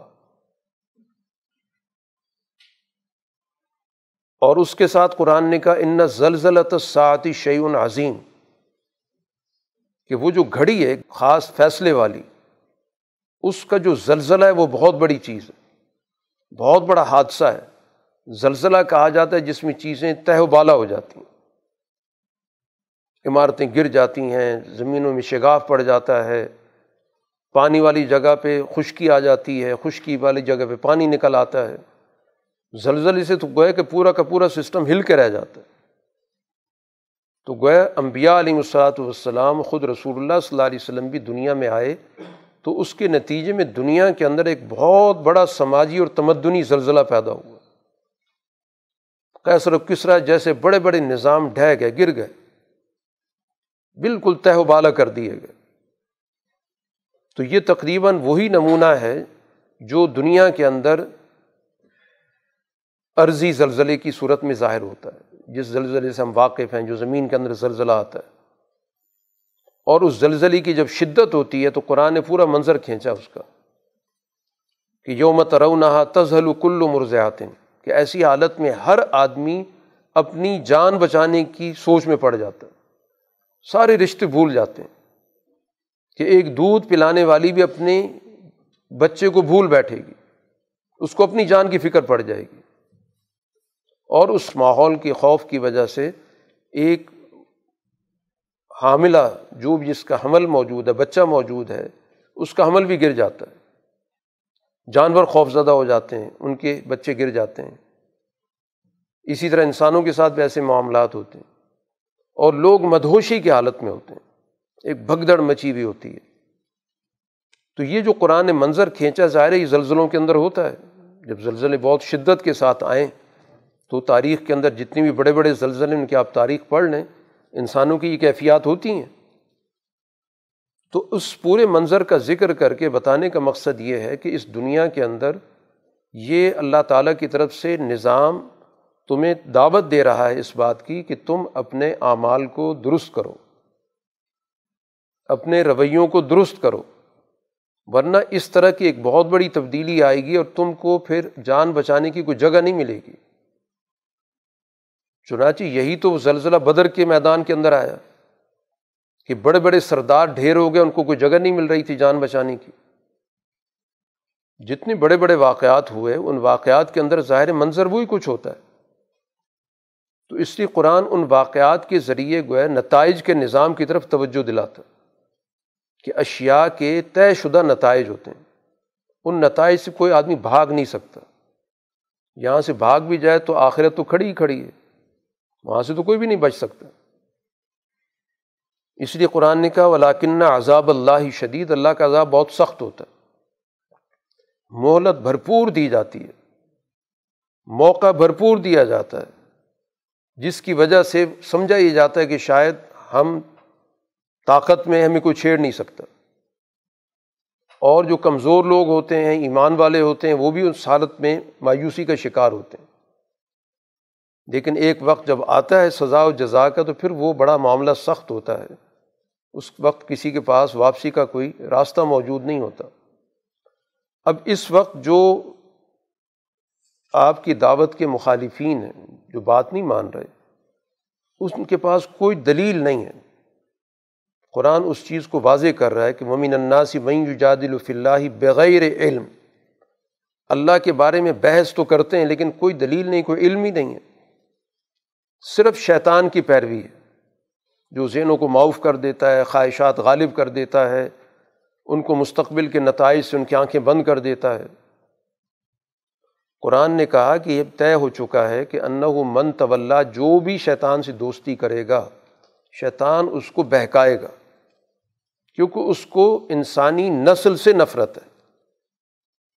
کوئی بھی انسان ہو، وہ کسی بھی انسان کے ساتھ کبھی بھی مخلص نہیں ہو سکتا۔ چاہے کوئی انسان سو فیصد اس کے ایجنڈے پہ کام کر رہا ہو، اس کا اعلی کار بھی بنا ہوا ہو۔ وہ نسل انسانی کے کسی بھی فرد کو اپنا نہیں بنا سکتا، استعمال ضرور کرتا ہے اس کو۔ بہکاتا بھی ہے، استعمال بھی کرتا ہے، اعلی کار بھی بناتا ہے۔ وہ اپنی جماعت کا ان کو حصہ بھی بنا لیتا ہے، جس کو شیاطین الانس کہا جاتا ہے۔ لیکن سارے عمل کے پیچھے اس کی وہ دشمنی ہے، وہ نفرت ہے۔ کہ اس انسان کی وجہ سے میں اس دنیا کے اندر ذلیل ہوا۔ تو اس لیے وہ گمراہ کرے گا وہ یادی اللہ عذاب سعیر وہ دیکھتے ہوئے عذاب کی طرف لے کے جائے گا۔ اس کا کام یہی ہے۔ تو اس لیے کوئی بھی انسان جتنا بھی اس کا وفادار ہو جائے، وہ کبھی بھی اس کو کوئی اچھے حالات نہیں دے گا۔ کوئی اچھے حالات نظر آ رہے ہوں گے وہ صرف دوسرے پر روپ قائم کرنے کے لیے، دوسروں کو بھی گمراہ کرنے کے لیے وہ کچھ نہ کچھ اس کو نواز دے گا۔ لیکن مقصد اس کے ساتھ کوئی ہمدردی نہیں ہے۔ وہ تو ایسا ہے جیسے کسی کو چارہ دیا جاتا ہے تاکہ اور بھی چیزوں کو پھنسایا جائے۔ تاکہ دوسروں کو تأثر میں لے کے دیکھیں کتنی خوشحال زندگی اس شخص کی۔ اس طرح بہت سارے ذہنوں کو معاف کر کے اس راستے پر ڈالا جاتا ہے۔ لیکن پیچھے دشمنی موجود ہوتی ہے۔ تو وہ اپنی دشمنی کو بڑے فنی طریقے سے انجام دیتا ہے۔ اسی طرح کے قرآن نے ذکر کیا امین الناسی من یجاد الف اللہ بغیر علم ولا ہدن ولا کتاب منیر بحث جب آدمی کرتا ہے تو اس کی کوئی نہ کوئی بنیاد ہوتی ہے۔ یا بنیاد یہ ہوتی ہے کہ ہم ایسی معلومات پر گفتگو کرتے ہیں جن معلومات کے لیے ہمیں کسی دلیل کی ضرورت نہیں ہوتی۔ بالکل واضح چیزیں ہوتی ہیں۔ ہر آدمی کو پتہ ہوتی ہیں چاہے اس کے پاس علم ہے نہیں ہے۔ جس کے لیے لفظ استعمال ہوتا ہے کہ بڑی بدی ہی چیز ہے، بڑی واضح چیز ہے۔ جیسے ہم کہیں اس وقت رات ہے، اب یہ کوئی ڈبیٹیبل چیز نہیں ہے۔ تو ایسے دلائل جو بالکل واضح ہر آدمی کے سامنے موجود ہوتے ہیں۔ تو یا تو ایسی کوئی دلیل ہوتی ہے۔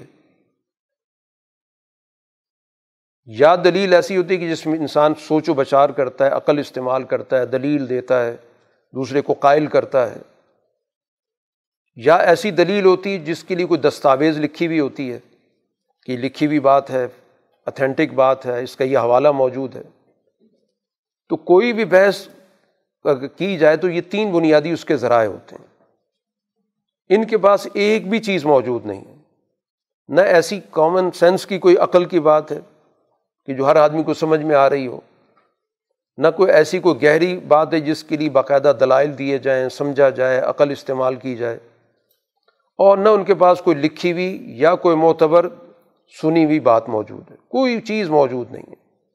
تو اس لیے قرآن نے علم کی بھی نفی کی اور دوسرا ہدن، عقل، جس کو ہم کہتے ہیں ہدایت، جس کے ذریعے انسان ایک چیز کو دیکھ کر دوسرے نتیجے تک پہنچتا ہے، جس کو ہم سوچ و بچار کہتے ہیں۔ عقل کا کام یہی ہوتا ہے کہ جو چیز معلوم ہوتی ہے، اس پہ غور و فکر کے نامعلوم تک پہنچتا ہے۔ اور کتاب منیر جو ایک روشن کتاب کو دستاویز ہو لکھی ہوئی چیز ہوتی ہے، ہم کہتے ہیں یہ چیز لکھی ہوئی ہے، ان کے پاس کوئی دلیل نہیں بلکہ ثانیہ اطفی ہی لیود اللہ انصبیل اللہ، وہ اپنے ایک پہلو کو جھکائے پھرتے ہیں تاکہ لوگوں کو گمراہ کریں۔ کسی نہ کسی طرح لوگ غلط راستے کی طرف آ جائیں۔ دلیل کے بغیر، تو قرآن کہتے ہیں بغیر دلیل کے اگر کوئی بات مانو گے تو پھر دنیا کے اندر بھی رسوائی ہے۔ اور آخرت کے اندر بھی تمہارے لیے جلنے والا عذاب ہے۔ اب ایسے لوگوں کا ایک دوغلا کردار ہوتا ہے کہ وہ کسی بھی بات پر جب دلیل نہیں ہوتی، اس کو ظاہری طور پہ قبول کرتے ہیں، لیکن اس طرح قبول کرتے ہیں جیسے ایک آدمی کنارے پہ کھڑا ہوا ہے۔ ممین الناسی میاں عبد اللہ علیہ حرف۔ کچھ لوگ ایسے بھی ہیں جو بالکل کونے میں رہ کر اللہ کی بات کو مانتے ہیں۔ کونے پہ کیوں کھڑے ہوئے کہ اگر اس راستے پہ کوئی بھلائی نظر آ رہی ہے تو ہم بھلائی لے لیں گے۔ اور اگر ہمیں نقصان نظر آئے گا تو فوراً پلٹ جائیں گے۔ یہ مفاد پرست مذہبی طبقہ ہوتا ہے۔ جو مذہب کے ساتھ جڑتا ہے، لیکن مفاد کے لیے جڑتا ہے۔ کہ ایسے اپنے آپ کو محفوظ جگہ پہ رکھو، تاکہ وہاں سے واپسی کا راستہ بھی آسان ہو۔ کہ اگر کوئی مشکل آ گئی، کوئی آزمائش آ گئی، تو ہم اس سے بچ جائیں۔ اور اگر کوئی فائدہ ہوتا نظر آ رہا ہے تو بڑھ کے ہم اس فائدے کو حاصل کر لیں۔ قرآن کہتا ہے، ایسے لوگوں کی دنیا بھی خسارے میں ہے، خسرت دنیا والا آخرہ دنیا بھی تباہ اور آخرت بھی تباہ۔ دنیا میں ایسے لوگوں کی کوئی وقت نہیں ہوتی۔ لوگوں کی نظروں میں وہ انتہائی مفاد پرست سمجھے جاتے ہیں۔ کوئی ان پر اعتماد نہیں کرتا کہ یہ تو مفاد کے بندے ہیں، یہ تو دیکھیں گے کہ کدھر فائدہ ہے اور کدھر نقصان ہے۔ اس لیے وہ کسی کی بات مانیں گے بھی تو بڑی محفوظ پوزیشن کے ساتھ مانیں گے کہ ہمیں کسی طرح کا خسارہ نہ ہو، لیکن لوگوں کے ذہنوں کے اندر ان کی ساری حقیقت واضح ہو جاتی ہے۔ اور دنیا اور آخرت کا یہ خسارہ بالکل واضح خسارہ ہے۔ آخرت کا تو ہے ہی ہے، کیونکہ عقیدہ نظریہ ہی موجود نہیں ہے۔ اور دنیا کے اندر بھی لوگوں کے ذہنوں میں ان کی حقیقت واضح ہو جاتی ہے۔ مستقبل کے حوالے سے کوئی ان پہ اعتماد نہیں کرتا۔ ان کو سوسائٹی کے اندر دھتکار دیا جاتا ہے۔ قرآن حکیم ان ساری تفصیلات کے ساتھ جن کا بنیادی نظریات سے تعلق توحید کے نظریات پہ گفتگو کرتا ہے، تفصیل کے ساتھ کائناتی دلائل کو بھی لے کر آتا ہے۔ اسی کے ساتھ قرآن کا جو اس سورہ کا جو اصل مضمون ہے، سورہ کا عنوان ہے حج۔ قرآن نے آغاز کیا تھا کل انسانیت کے حوالے سے مخاطب کر کے۔ تو اس دنیا کے اندر کل انسانیت کے اجتماع کا سب سے بڑا مظاہرہ حج ہے۔ عملی کوئی نمونہ دنیا کے اندر موجود ہے کہ دنیا بھر سے مختلف مزاجوں کے، مختلف زبانوں کے، مختلف نسلوں کے، مختلف پس منظر کے لوگ عملاً اگر کہیں پر جمع ہوتے ہیں تو وہ حج کا اجتماع ہوتا ہے۔ تو گویا دنیا کے اندر ہی ایک عالمگیر نظام کی ایک شکل ہمارے سامنے موجود ہے کہ جس میں افراد کو جمع کر کے اور ان کو ایک ہی مشن پہ جوڑا جاتا ہے۔ سب کا گویا کہ اس وقت ایک ہی نعرہ ہوتا ہے کہ ہم سب اللہ کے سامنے موجود ہیں۔ اللہ کے سامنے حاضر ہیں۔ جو لبیک اللہ لبیک کہا جاتا تو گویا وہ سارے نمائندے دنیا کے جمع ہو کر ایک ہی بنیادی نقطے پر اکٹھے ہوتے ہیں۔ اور ایک ہی جیسی حالت ہوتی ہے، ان کا لباس وغیرہ وغیرہ۔ تو یہ عالمگیر معاشرہ گویا دنیا کے اندر اسلام نے آ کر نہ صرف اس کا فکر دیا، بلکہ اس فکر پہ عالمگیر معاشرہ بھی بنایا اور پھر اس عالمگیر معاشرے کے لیے باقاعدہ ایک سالانہ تربیتی نظام بھی رکھ دیا۔ یہ حج اصل میں سالانہ تربیتی نظام ہوتا ہے، کہ جس میں روحانیت کے ساتھ ساتھ بہت سارے سماجی پہلو بھی موجود ہوتے ہیں۔ اس لیے قرآن نے یہاں پر ذکر بھی کیا ہے کہ ابراہیم علیہ السلاۃ والسلام کے ذریعے اللہ نے اس مرکز کو زندہ کیا اور ان کو ہدایات دی گئی تھی کہ اس میں کسی قسم کا شرک نہیں ہوگا، اس کی پاکیزگی کا اہتمام ہوگا تہارت کا انتظام ہوگا۔ اور اس کے بعد اللہ نے کہا ازن فناس بالحج. تمام انسانوں کے لیے اب حج کا اعلان کریں اور آپ کا وہ اعلان دنیا کے اندر پہنچے گا، لوگ اس دعوت پر نکلیں گے، پیدل بھی نکلیں گے، سوار بھی نکلیں گے۔ یا تین امن کلی فج نامی ہر گھاٹی سے اتر رہے ہوں گے۔ اب مقصد کیا ہے اس کا؟ قرآن نے یہاں دو مقاصد ذکر کیے۔ لیشہد منافع علم ایک تو یہ ہے کہ وہ اپنے فائدوں کو وہاں پر دیکھیں۔ دنیا کے اس اجتماع کے سماجی فوائد کیا ہیں، معاشی فوائد کیا ہیں، سیاسی فوائد کیا ہیں؟ کیونکہ یہ اجتماع جب ہو رہا ہے تو اس اجتماع کے ہمہ گیر نتائج لینے مقصود ہیں۔ اگر یہ عبادت، محض عبادت ہوتی، صرف روحانیت کا معاملہ ہوتا، تو پھر ظاہر ایک وقت میں سب کو جمع کرنا کوئی معنی نہیں رکھتا۔ اس میں تو زیادہ بہتر صورت حال یہ بن سکتی تھی، اگر محض وہاں پر لوگوں کا جانا مقصود ہوتا کہ پورے سال اجازت دے دی جاتی کہ لوگ اپنی سہولت کے مطابق جب چاہیں وہاں پہ پہنچ جائیں۔ اور وہاں کے نظام چلانے والے بھی مینیج کر سکتے تھے کہ اس علاقے کے لوگ اس مہینے میں، فلاں علاقے کے لوگ فلاں مہینے میں۔ اور یہ اتنا بڑا اجتماع کے نتیجے میں جو بہت سارے مسائل پیش آتے نہ آتے۔ لیکن جو اصل روح ہے حج کی وہ ختم ہو جاتی۔ حج کی تو روح یہ ہے کہ ایک ہی وقت میں سب لوگوں کو جمع کر کے ان کو ایک اجتماعیت کا باقاعدہ ایک کورس کرایا جائے، ایک تربیتی عمل سے گزارا جائے۔ سارے اعمال اجتماعی ہیں اس کے اندر۔ طواف کا عمل ہے، عرفات کا اجتماع ہے منا کا اجتماع ہے، اس کے بعد رمی جمار ہے، جتنا بھی سسٹم ہے، سارا کا سارا اجتماعی ہے۔ کوئی خلوت کی عبادت اس میں نہیں ہے۔ کہ تنہائی کی کوئی خاص عبادت رکھی گئی ہو کہ ہر آدمی تنہائی میں جا کر، علیحدگی میں جا کر، انفرادی طور پر عبادت کرے۔ تو یہ مکمل طور پر ایک سماجی عبادت ہے۔ عبادت اس طور پر ہے کہ اس کا تعلق انسان کے قلب سے، اس کے دل کے اندر اس کے احساسات اللہ کی اطاعت کے بندگی کے ہونے چاہئیں صرف ظاہری نمود و نمائش نہ ہو، تو عبادت تو تبھی بنے گی۔ تو پہلی وجہ قرآن نے بتائی لیے شدو منافع عالم تاکہ یہ لوگ جو وہاں پر پہنچ رہے ہیں، اپنے بہت ساری منفعتیں دیکھیں۔ قرآن نے ایک منفیات ایک فائدہ کی بات نہیں، کہ بہت سارے فائدے ہیں۔ اگر انسان اس پہ تفصیل سے سوچے اور غور کرے کہ کیا کیا نتائج نکل سکتے ہیں اس اجتماع کے۔ وہ سماجی بھی ہوں گے، سیاسی بھی ہوں گے، معاشی بھی ہوں گے، تعلیمی نقطہ نظر کی بھی ہوں گے، بہت سارے اس کے پہلو بنیں گے۔ اور دوسری چیز جو قرآن نے اس کا ذکر کیا، وہ یز قرسم اللہ فی ایام معلومات، کہ باقاعدہ اللہ کا اس میں ذکر ہوتا ہے۔ اس میں باقاعدہ زبان سے، بلند آواز سے بھی اللہ کا نام لیا جاتا ہے، جیسے لبیک کی بات کی، لبیک اللہ لبیک، یہ اللہ کے نام کا ذکر ہوتا ہے کہ ہم اللہ کے سامنے حاضر ہیں۔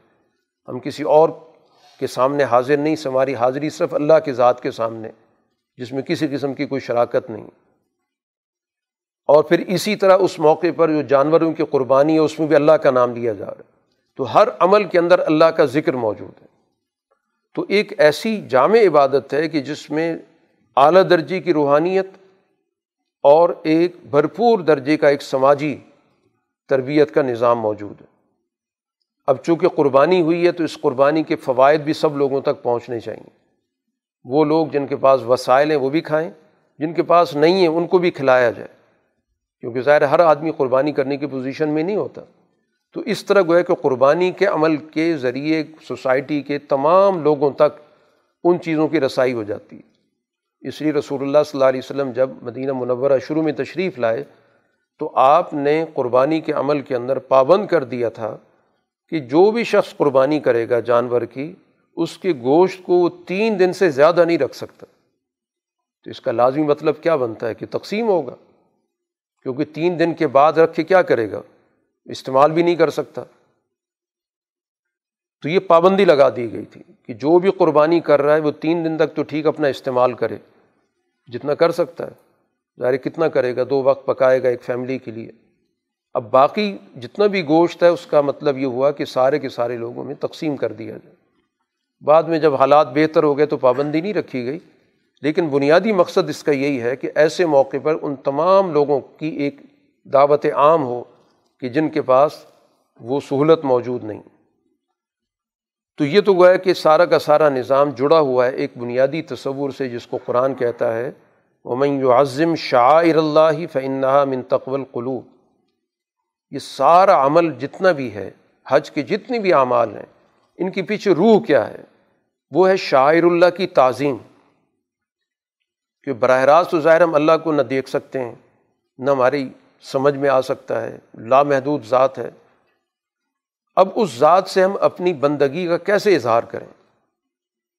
تو اس کا طریقہ یہ رکھا گیا کہ کچھ علامتیں ایسی رکھی گئیں جن کی نسبت اللہ کی ذات کے ساتھ، جیسے بیت اللہ ایک بہت بڑا شعار ہے۔ اس کا وجود تو ہم گوئے اس کی عظمت، اس کا احترام، اس کا طواف کر کے اصل میں تو ہم اللہ کی بندگی کر رہے ہوتے ہیں۔ اسی طرح قربانی کے عمل کو بھی شعر سے تعبیر کیا کہ ہم اللہ کی خاطر ایک جانور کی قربانی دے رہے ہیں۔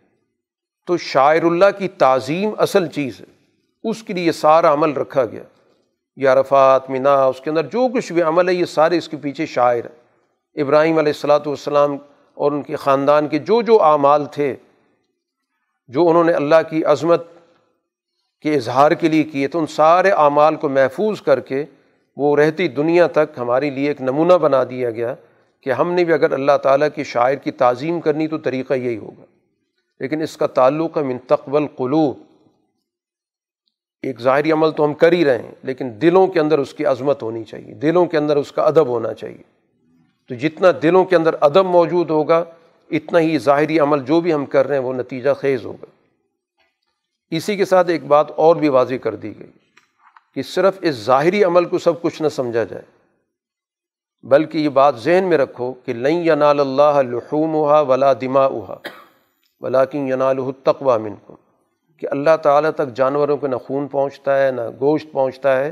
وہ تو تمہارا، وہ جو دل کے اندر اعلیٰ درجے کا تصور ہے، وہ پہنچتا ہے کہ تم یہ سارا کام کس مقصد کے لیے کر رہے ہو۔ تو اللہ کی عظمت کی خاطر، اس کے احترام کی خاطر، اس کے حکم کی تعمیل کے طور پر، اور اسی کے حکم کی تعمیل کے نتائج کے طور پہ تم نے ان ساری چیزوں کو معاشرے کے اندر جو اللہ نے ہمارے لیے اعمال مقرر کیے، اس کو کیا۔ تو اس کے اندر تو ایک حد درجے کی سماجیت موجود ہے۔ سب لوگوں نے مل کے عمل کرنا ہے۔ کسی کا کوئی علیحدہ پروٹوکول نہیں رکھا گیا کہ ایک خاص وقت میں کوئی عبادت کرے گا، اس وقت کوئی اور شریک نہیں ہو سکے گا۔ یہ تو آج بدقسمتی ہے کہ ہم نے حج کو طبقاتی بنا دیا۔ کہ ایک خاص طبقے کے لیے خاص وقت مقرر ہو گیا، خاص جگہ مقرر کر دی گئی۔ اس کو گویا کہ عام لوگوں سے علیحدہ رکھا جاتا ہے۔ تو وہ جو وی وی آئی پی حج کہلاتا ہے۔ تو حضور صلی اللہ علیہ وسلم نے تو اسی میدان کے اندر رہ کے سب کے ساتھ آپ کے سارے اعمال ہوئے۔ وہیں رات بسر کی، وہیں پر آپ رہے انہیں کے ساتھ مل کے آپ نے سارے اعمال کیے۔ تو حج کی تو روح یہی تھی کہ اس میں سماجیت ہو تمام لوگوں کے درمیان امتیازات ختم ہو جائیں۔ جتنے امتیازات تھے وہ تو سارے ختم کرائے گئے، لباس تک اتروا دیا گیا کہ یہ ایک امتیاز ہے کہ کہاں سے آپ آئے ہوئے اور زبان پر بھی ایک ہی کلمہ ڈال دیا گیا تاکہ اور کچھ زبان پہ جملہ نہ آئے۔ تو وہ تو امتیازات جو تھے بھی وہ بھی ختم کرائے گئے۔ اور آج ہم نے وہ امتیازات جو عام زندگی میں کم سے کم ہوں گے وہاں سب سے زیادہ پیدا کر دی۔ تو یہ کہ روح جو حج کی روح تھی وہ نکل گئی۔ تو حج کی طرو در حقیقت یہی تھی کہ اللہ کی عظمت کی خاطر تمام انسان ایک ہی جگہ پر، ایک ہی میدان میں، ایک جیسے اعمال کر رہے ہیں۔ اس لیے قرآن نے یہاں پر اس روح کی طرف توجہ دلائی ہے۔ اب حج کے عمل کے ساتھ ساتھ لازمی طور پر یہ اجتماع اس کے کچھ مقاصد ہوتے ہیں۔ مقصد کیا ہے کہ دین کو غالب ہونا چاہیے۔ غلب دین سب سے بڑا اور بنیادی مقصد ہے۔ حج کے ذریعے بھی انسان وہاں پر اپنی اس اجتماع کا، اس شوکت کا اظہار کرتا ہے۔ ایک قسم کی اس طاقت کا اظہار ہوتا ہے۔ اب یہ اسی مقصد کے لیے اللہ تعالیٰ نے مدینہ آنے کے بعد حضور صلی اللہ علیہ وسلم کو اجازت دے دی کہ اب آپ دشمن کا باقاعدہ مقابلہ کر سکتے ہیں۔ آپ کو اجازت دی جا رہی ہے کہ اب تک تو ظاہر ہے کہ صرف برداشت کرنے کا عمل چلتا رہا۔ حکم تھا، کفو عیدی کم ہاتھوں کو روک کے رکھو۔ لیکن اب تمہیں میدان میں اترنا ہے۔ اور کس لیے اترنا ہے؟ ازین الزین یقاتلون بے ظلم ہو کہ ظلم کی وجہ سے تمہیں اجازت دی جا رہی ہے، تم مظلوم ہو۔ تو مظلوموں کو اجازت دی جا رہی ہے کہ وہ میدان میں اتر کے دشمن کا مقابلہ کریں۔ کفر تو پہلے سے موجود تھا۔ کفر تو پچھلے پندرہ سال سے چل رہا ہے۔ تیرہ سال مکہ کے اور اس کے بعد ڈیڑھ دو سال مدینہ کے۔ لیکن قرآن جو یہاں پر ذکر کر رہا ہے کہ وہ ظلم اصل چیز ہے۔ تو اب چونکہ مظلوم جواب اس صورت میں دے سکتے ہیں جب ان کے پاس سسٹم ہو۔ اس سے پہلے تو مظلوم کو جواب نہیں دے سکتا۔ تو اس لیے پہلے منع کر دیا گیا تھا کہ تمہارے ہاتھ میں ابھی اس وقت کوئی اختیار نہیں ہے، کوئی اقتدار نہیں ہے۔ اس لیے وہاں پر تو تم اپنی تربیت پہ توجہ دو۔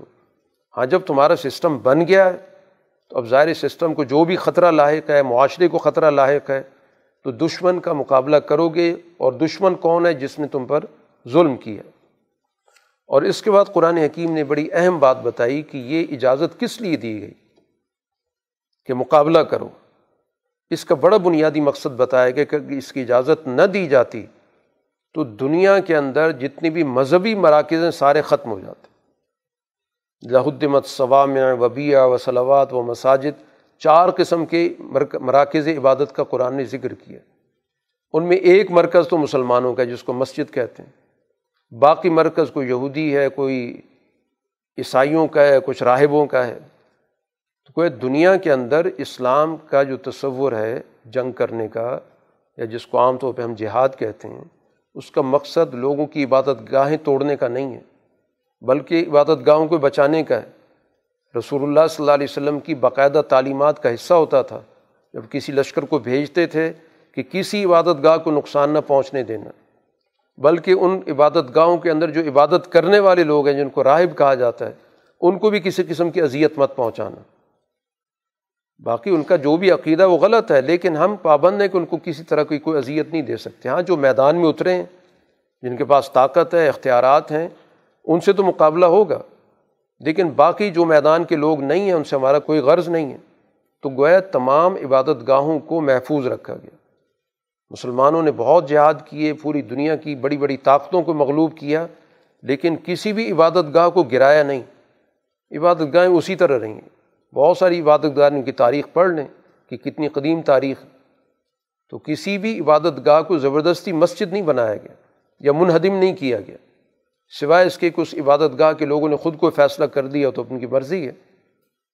لیکن کسی بھی جگہ پر مسلمان حکمرانوں نے جو ان کے غلبے کا دور تھا، انہوں نے مسجدوں کو اس طور پر قائم کیا کہ علیحدہ بنے بجائے اس کے کہ لوگوں کی عبادت گاہیں توڑی جائیں اور اس پر عبادت گاہیں قائم کی جائیں یہ تو دین کی بنیادی تعلیم ہے۔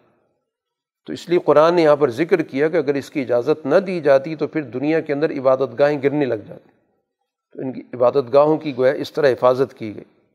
اسی کے ساتھ اس بات کو بھی واضح کر دیا گیا کہ معاشرے کے اندر جب ایمان والی جماعت کو اقتدار ملتا ہے تو چار اس کے بنیادی کام ہوتے ہیں۔ سب سے پہلے قرآن نے کہا اقامت صلاحت نماز کا نظام قائم کرنا۔ ویسے تو نماز پڑھی جاتی رہتی۔ وہ تو ظاہر ہے کہ جو ہی ایک شخص دائرۂ اسلام میں آتا ہے، نماز اس پہ فرض ہو جاتی ہے۔ اب حکومت نے کیا کرنا ہے؟ اقامت صلاحت یعنی باقاعدہ اس کا ایک سسٹم بناتی ہے۔ اس کے لیے باقاعدہ ایک نظام وضع کرتی ہے۔ اس کے لیے باقاعدہ افراد کا تعین کرتی ہے۔ اس کے لیے ان افراد کے ذمے لوگوں کو صحیح تعلیم و تربیت دینے کا نظام ان کے حوالے کرتی ہے۔ اس وہ گویا کہ تربیت کا ایک سب سے اہم ترین ہمارے پاس ذریعہ ہے کہ ہر روز پانچ وقت کے لیے ایک جگہ پر لوگوں کو جمع کیا جائے اور ان کو تعلیم و تربیت دی جائے۔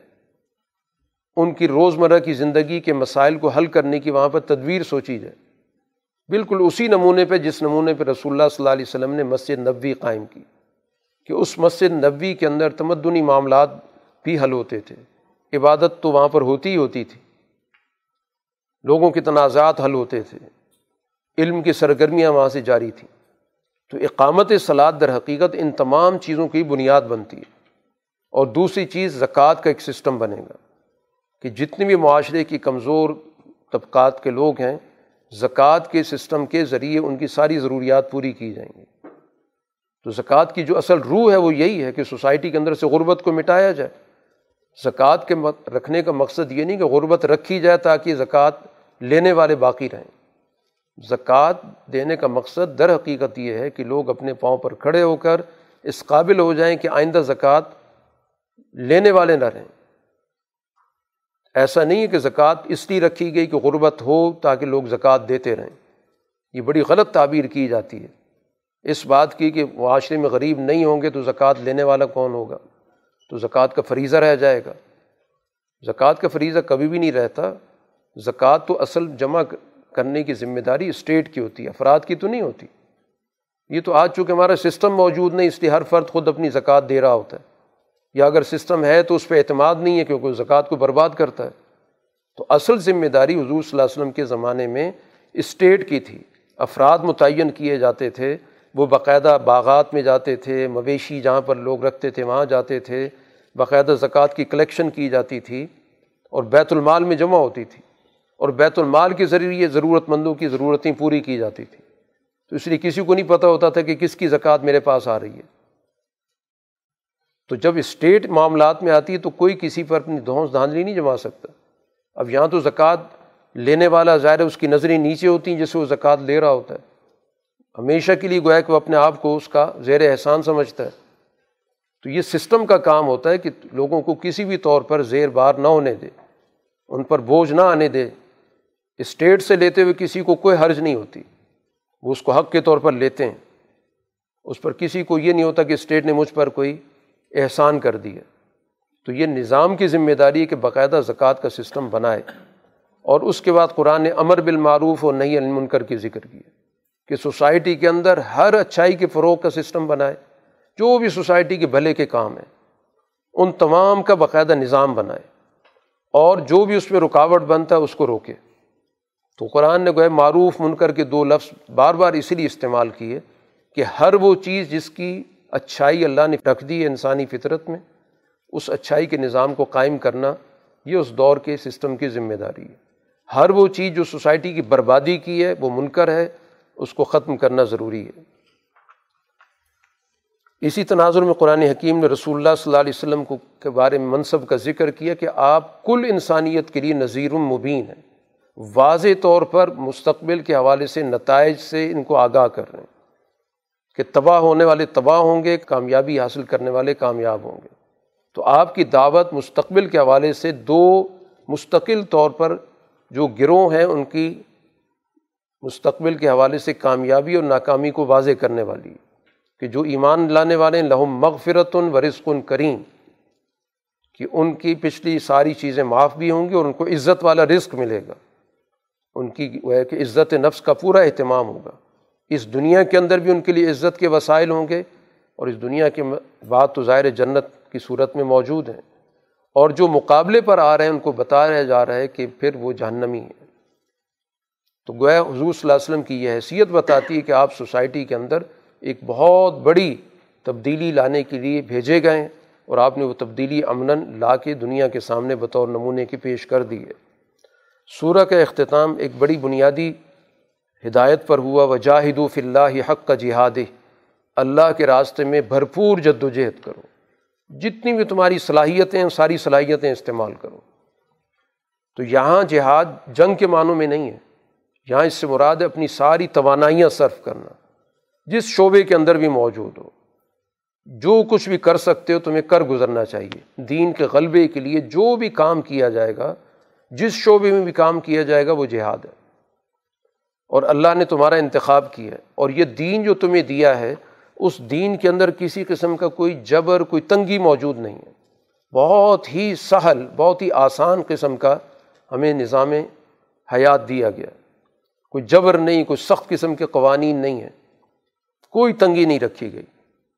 اور یہ دین نئے ہونے کا دعویٰ نہیں کر رہا کہ کوئی نیا دین آ گیا یہ ملت ابی کم ابراہیم۔ یہ ملت ابراہیمی ہی ہے۔ حضور صلی اللہ علیہ وسلم کی بے اسی ملت پر ہوئی ہے۔ آپ نے خود فرمایا کہ میں اس ملت پر بھیجا گیا ہوں۔ بہت سہل ہے، بہت آسان ہے۔ اور یہ نام بھی اللہ تعالیٰ نے تمہیں پہلے سے دے رکھا ہے۔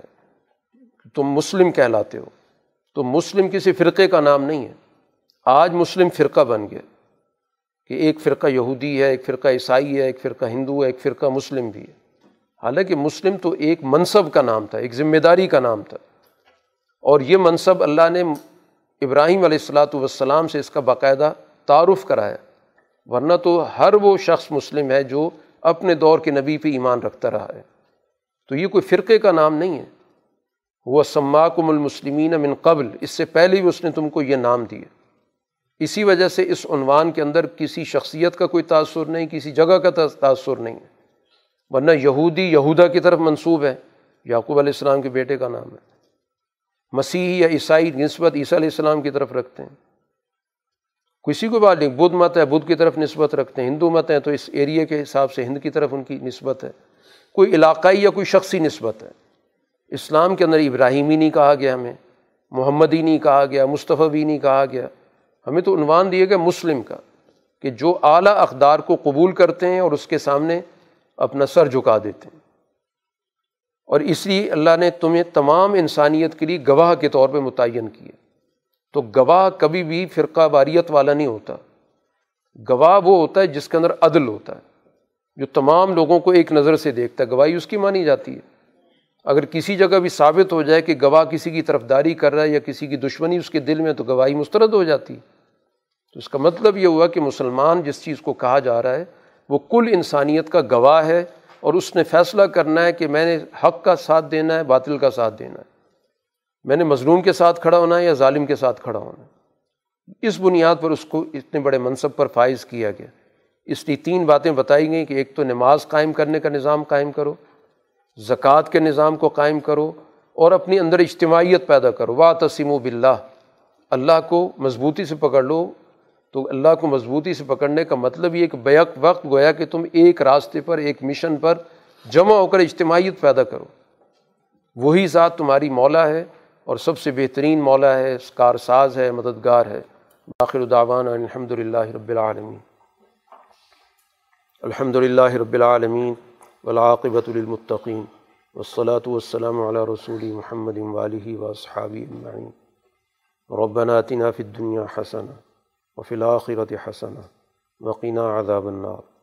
اے اللہ، ہمیں قرآن کا صحیح فہم عطا فرما، ہمارے شعور میں اضافہ فرما، ہمارے اخلاق بلند فرما۔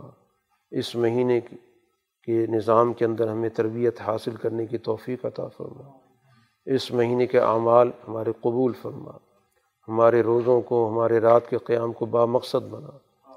ہماری دعاؤں کو قبول فرما۔ ہماری مشکلات آسان فرما۔ پریشانیوں کا اضالہ فرما، ہمارے انفرادی اجتماعی سارے مسائل حل فرما، ہماری یہاں کی حاضری کو قبول فرما۔ صلی اللہ تعالیٰ علیہ خیر خلقی محمد والی و اصحابی اجمعین۔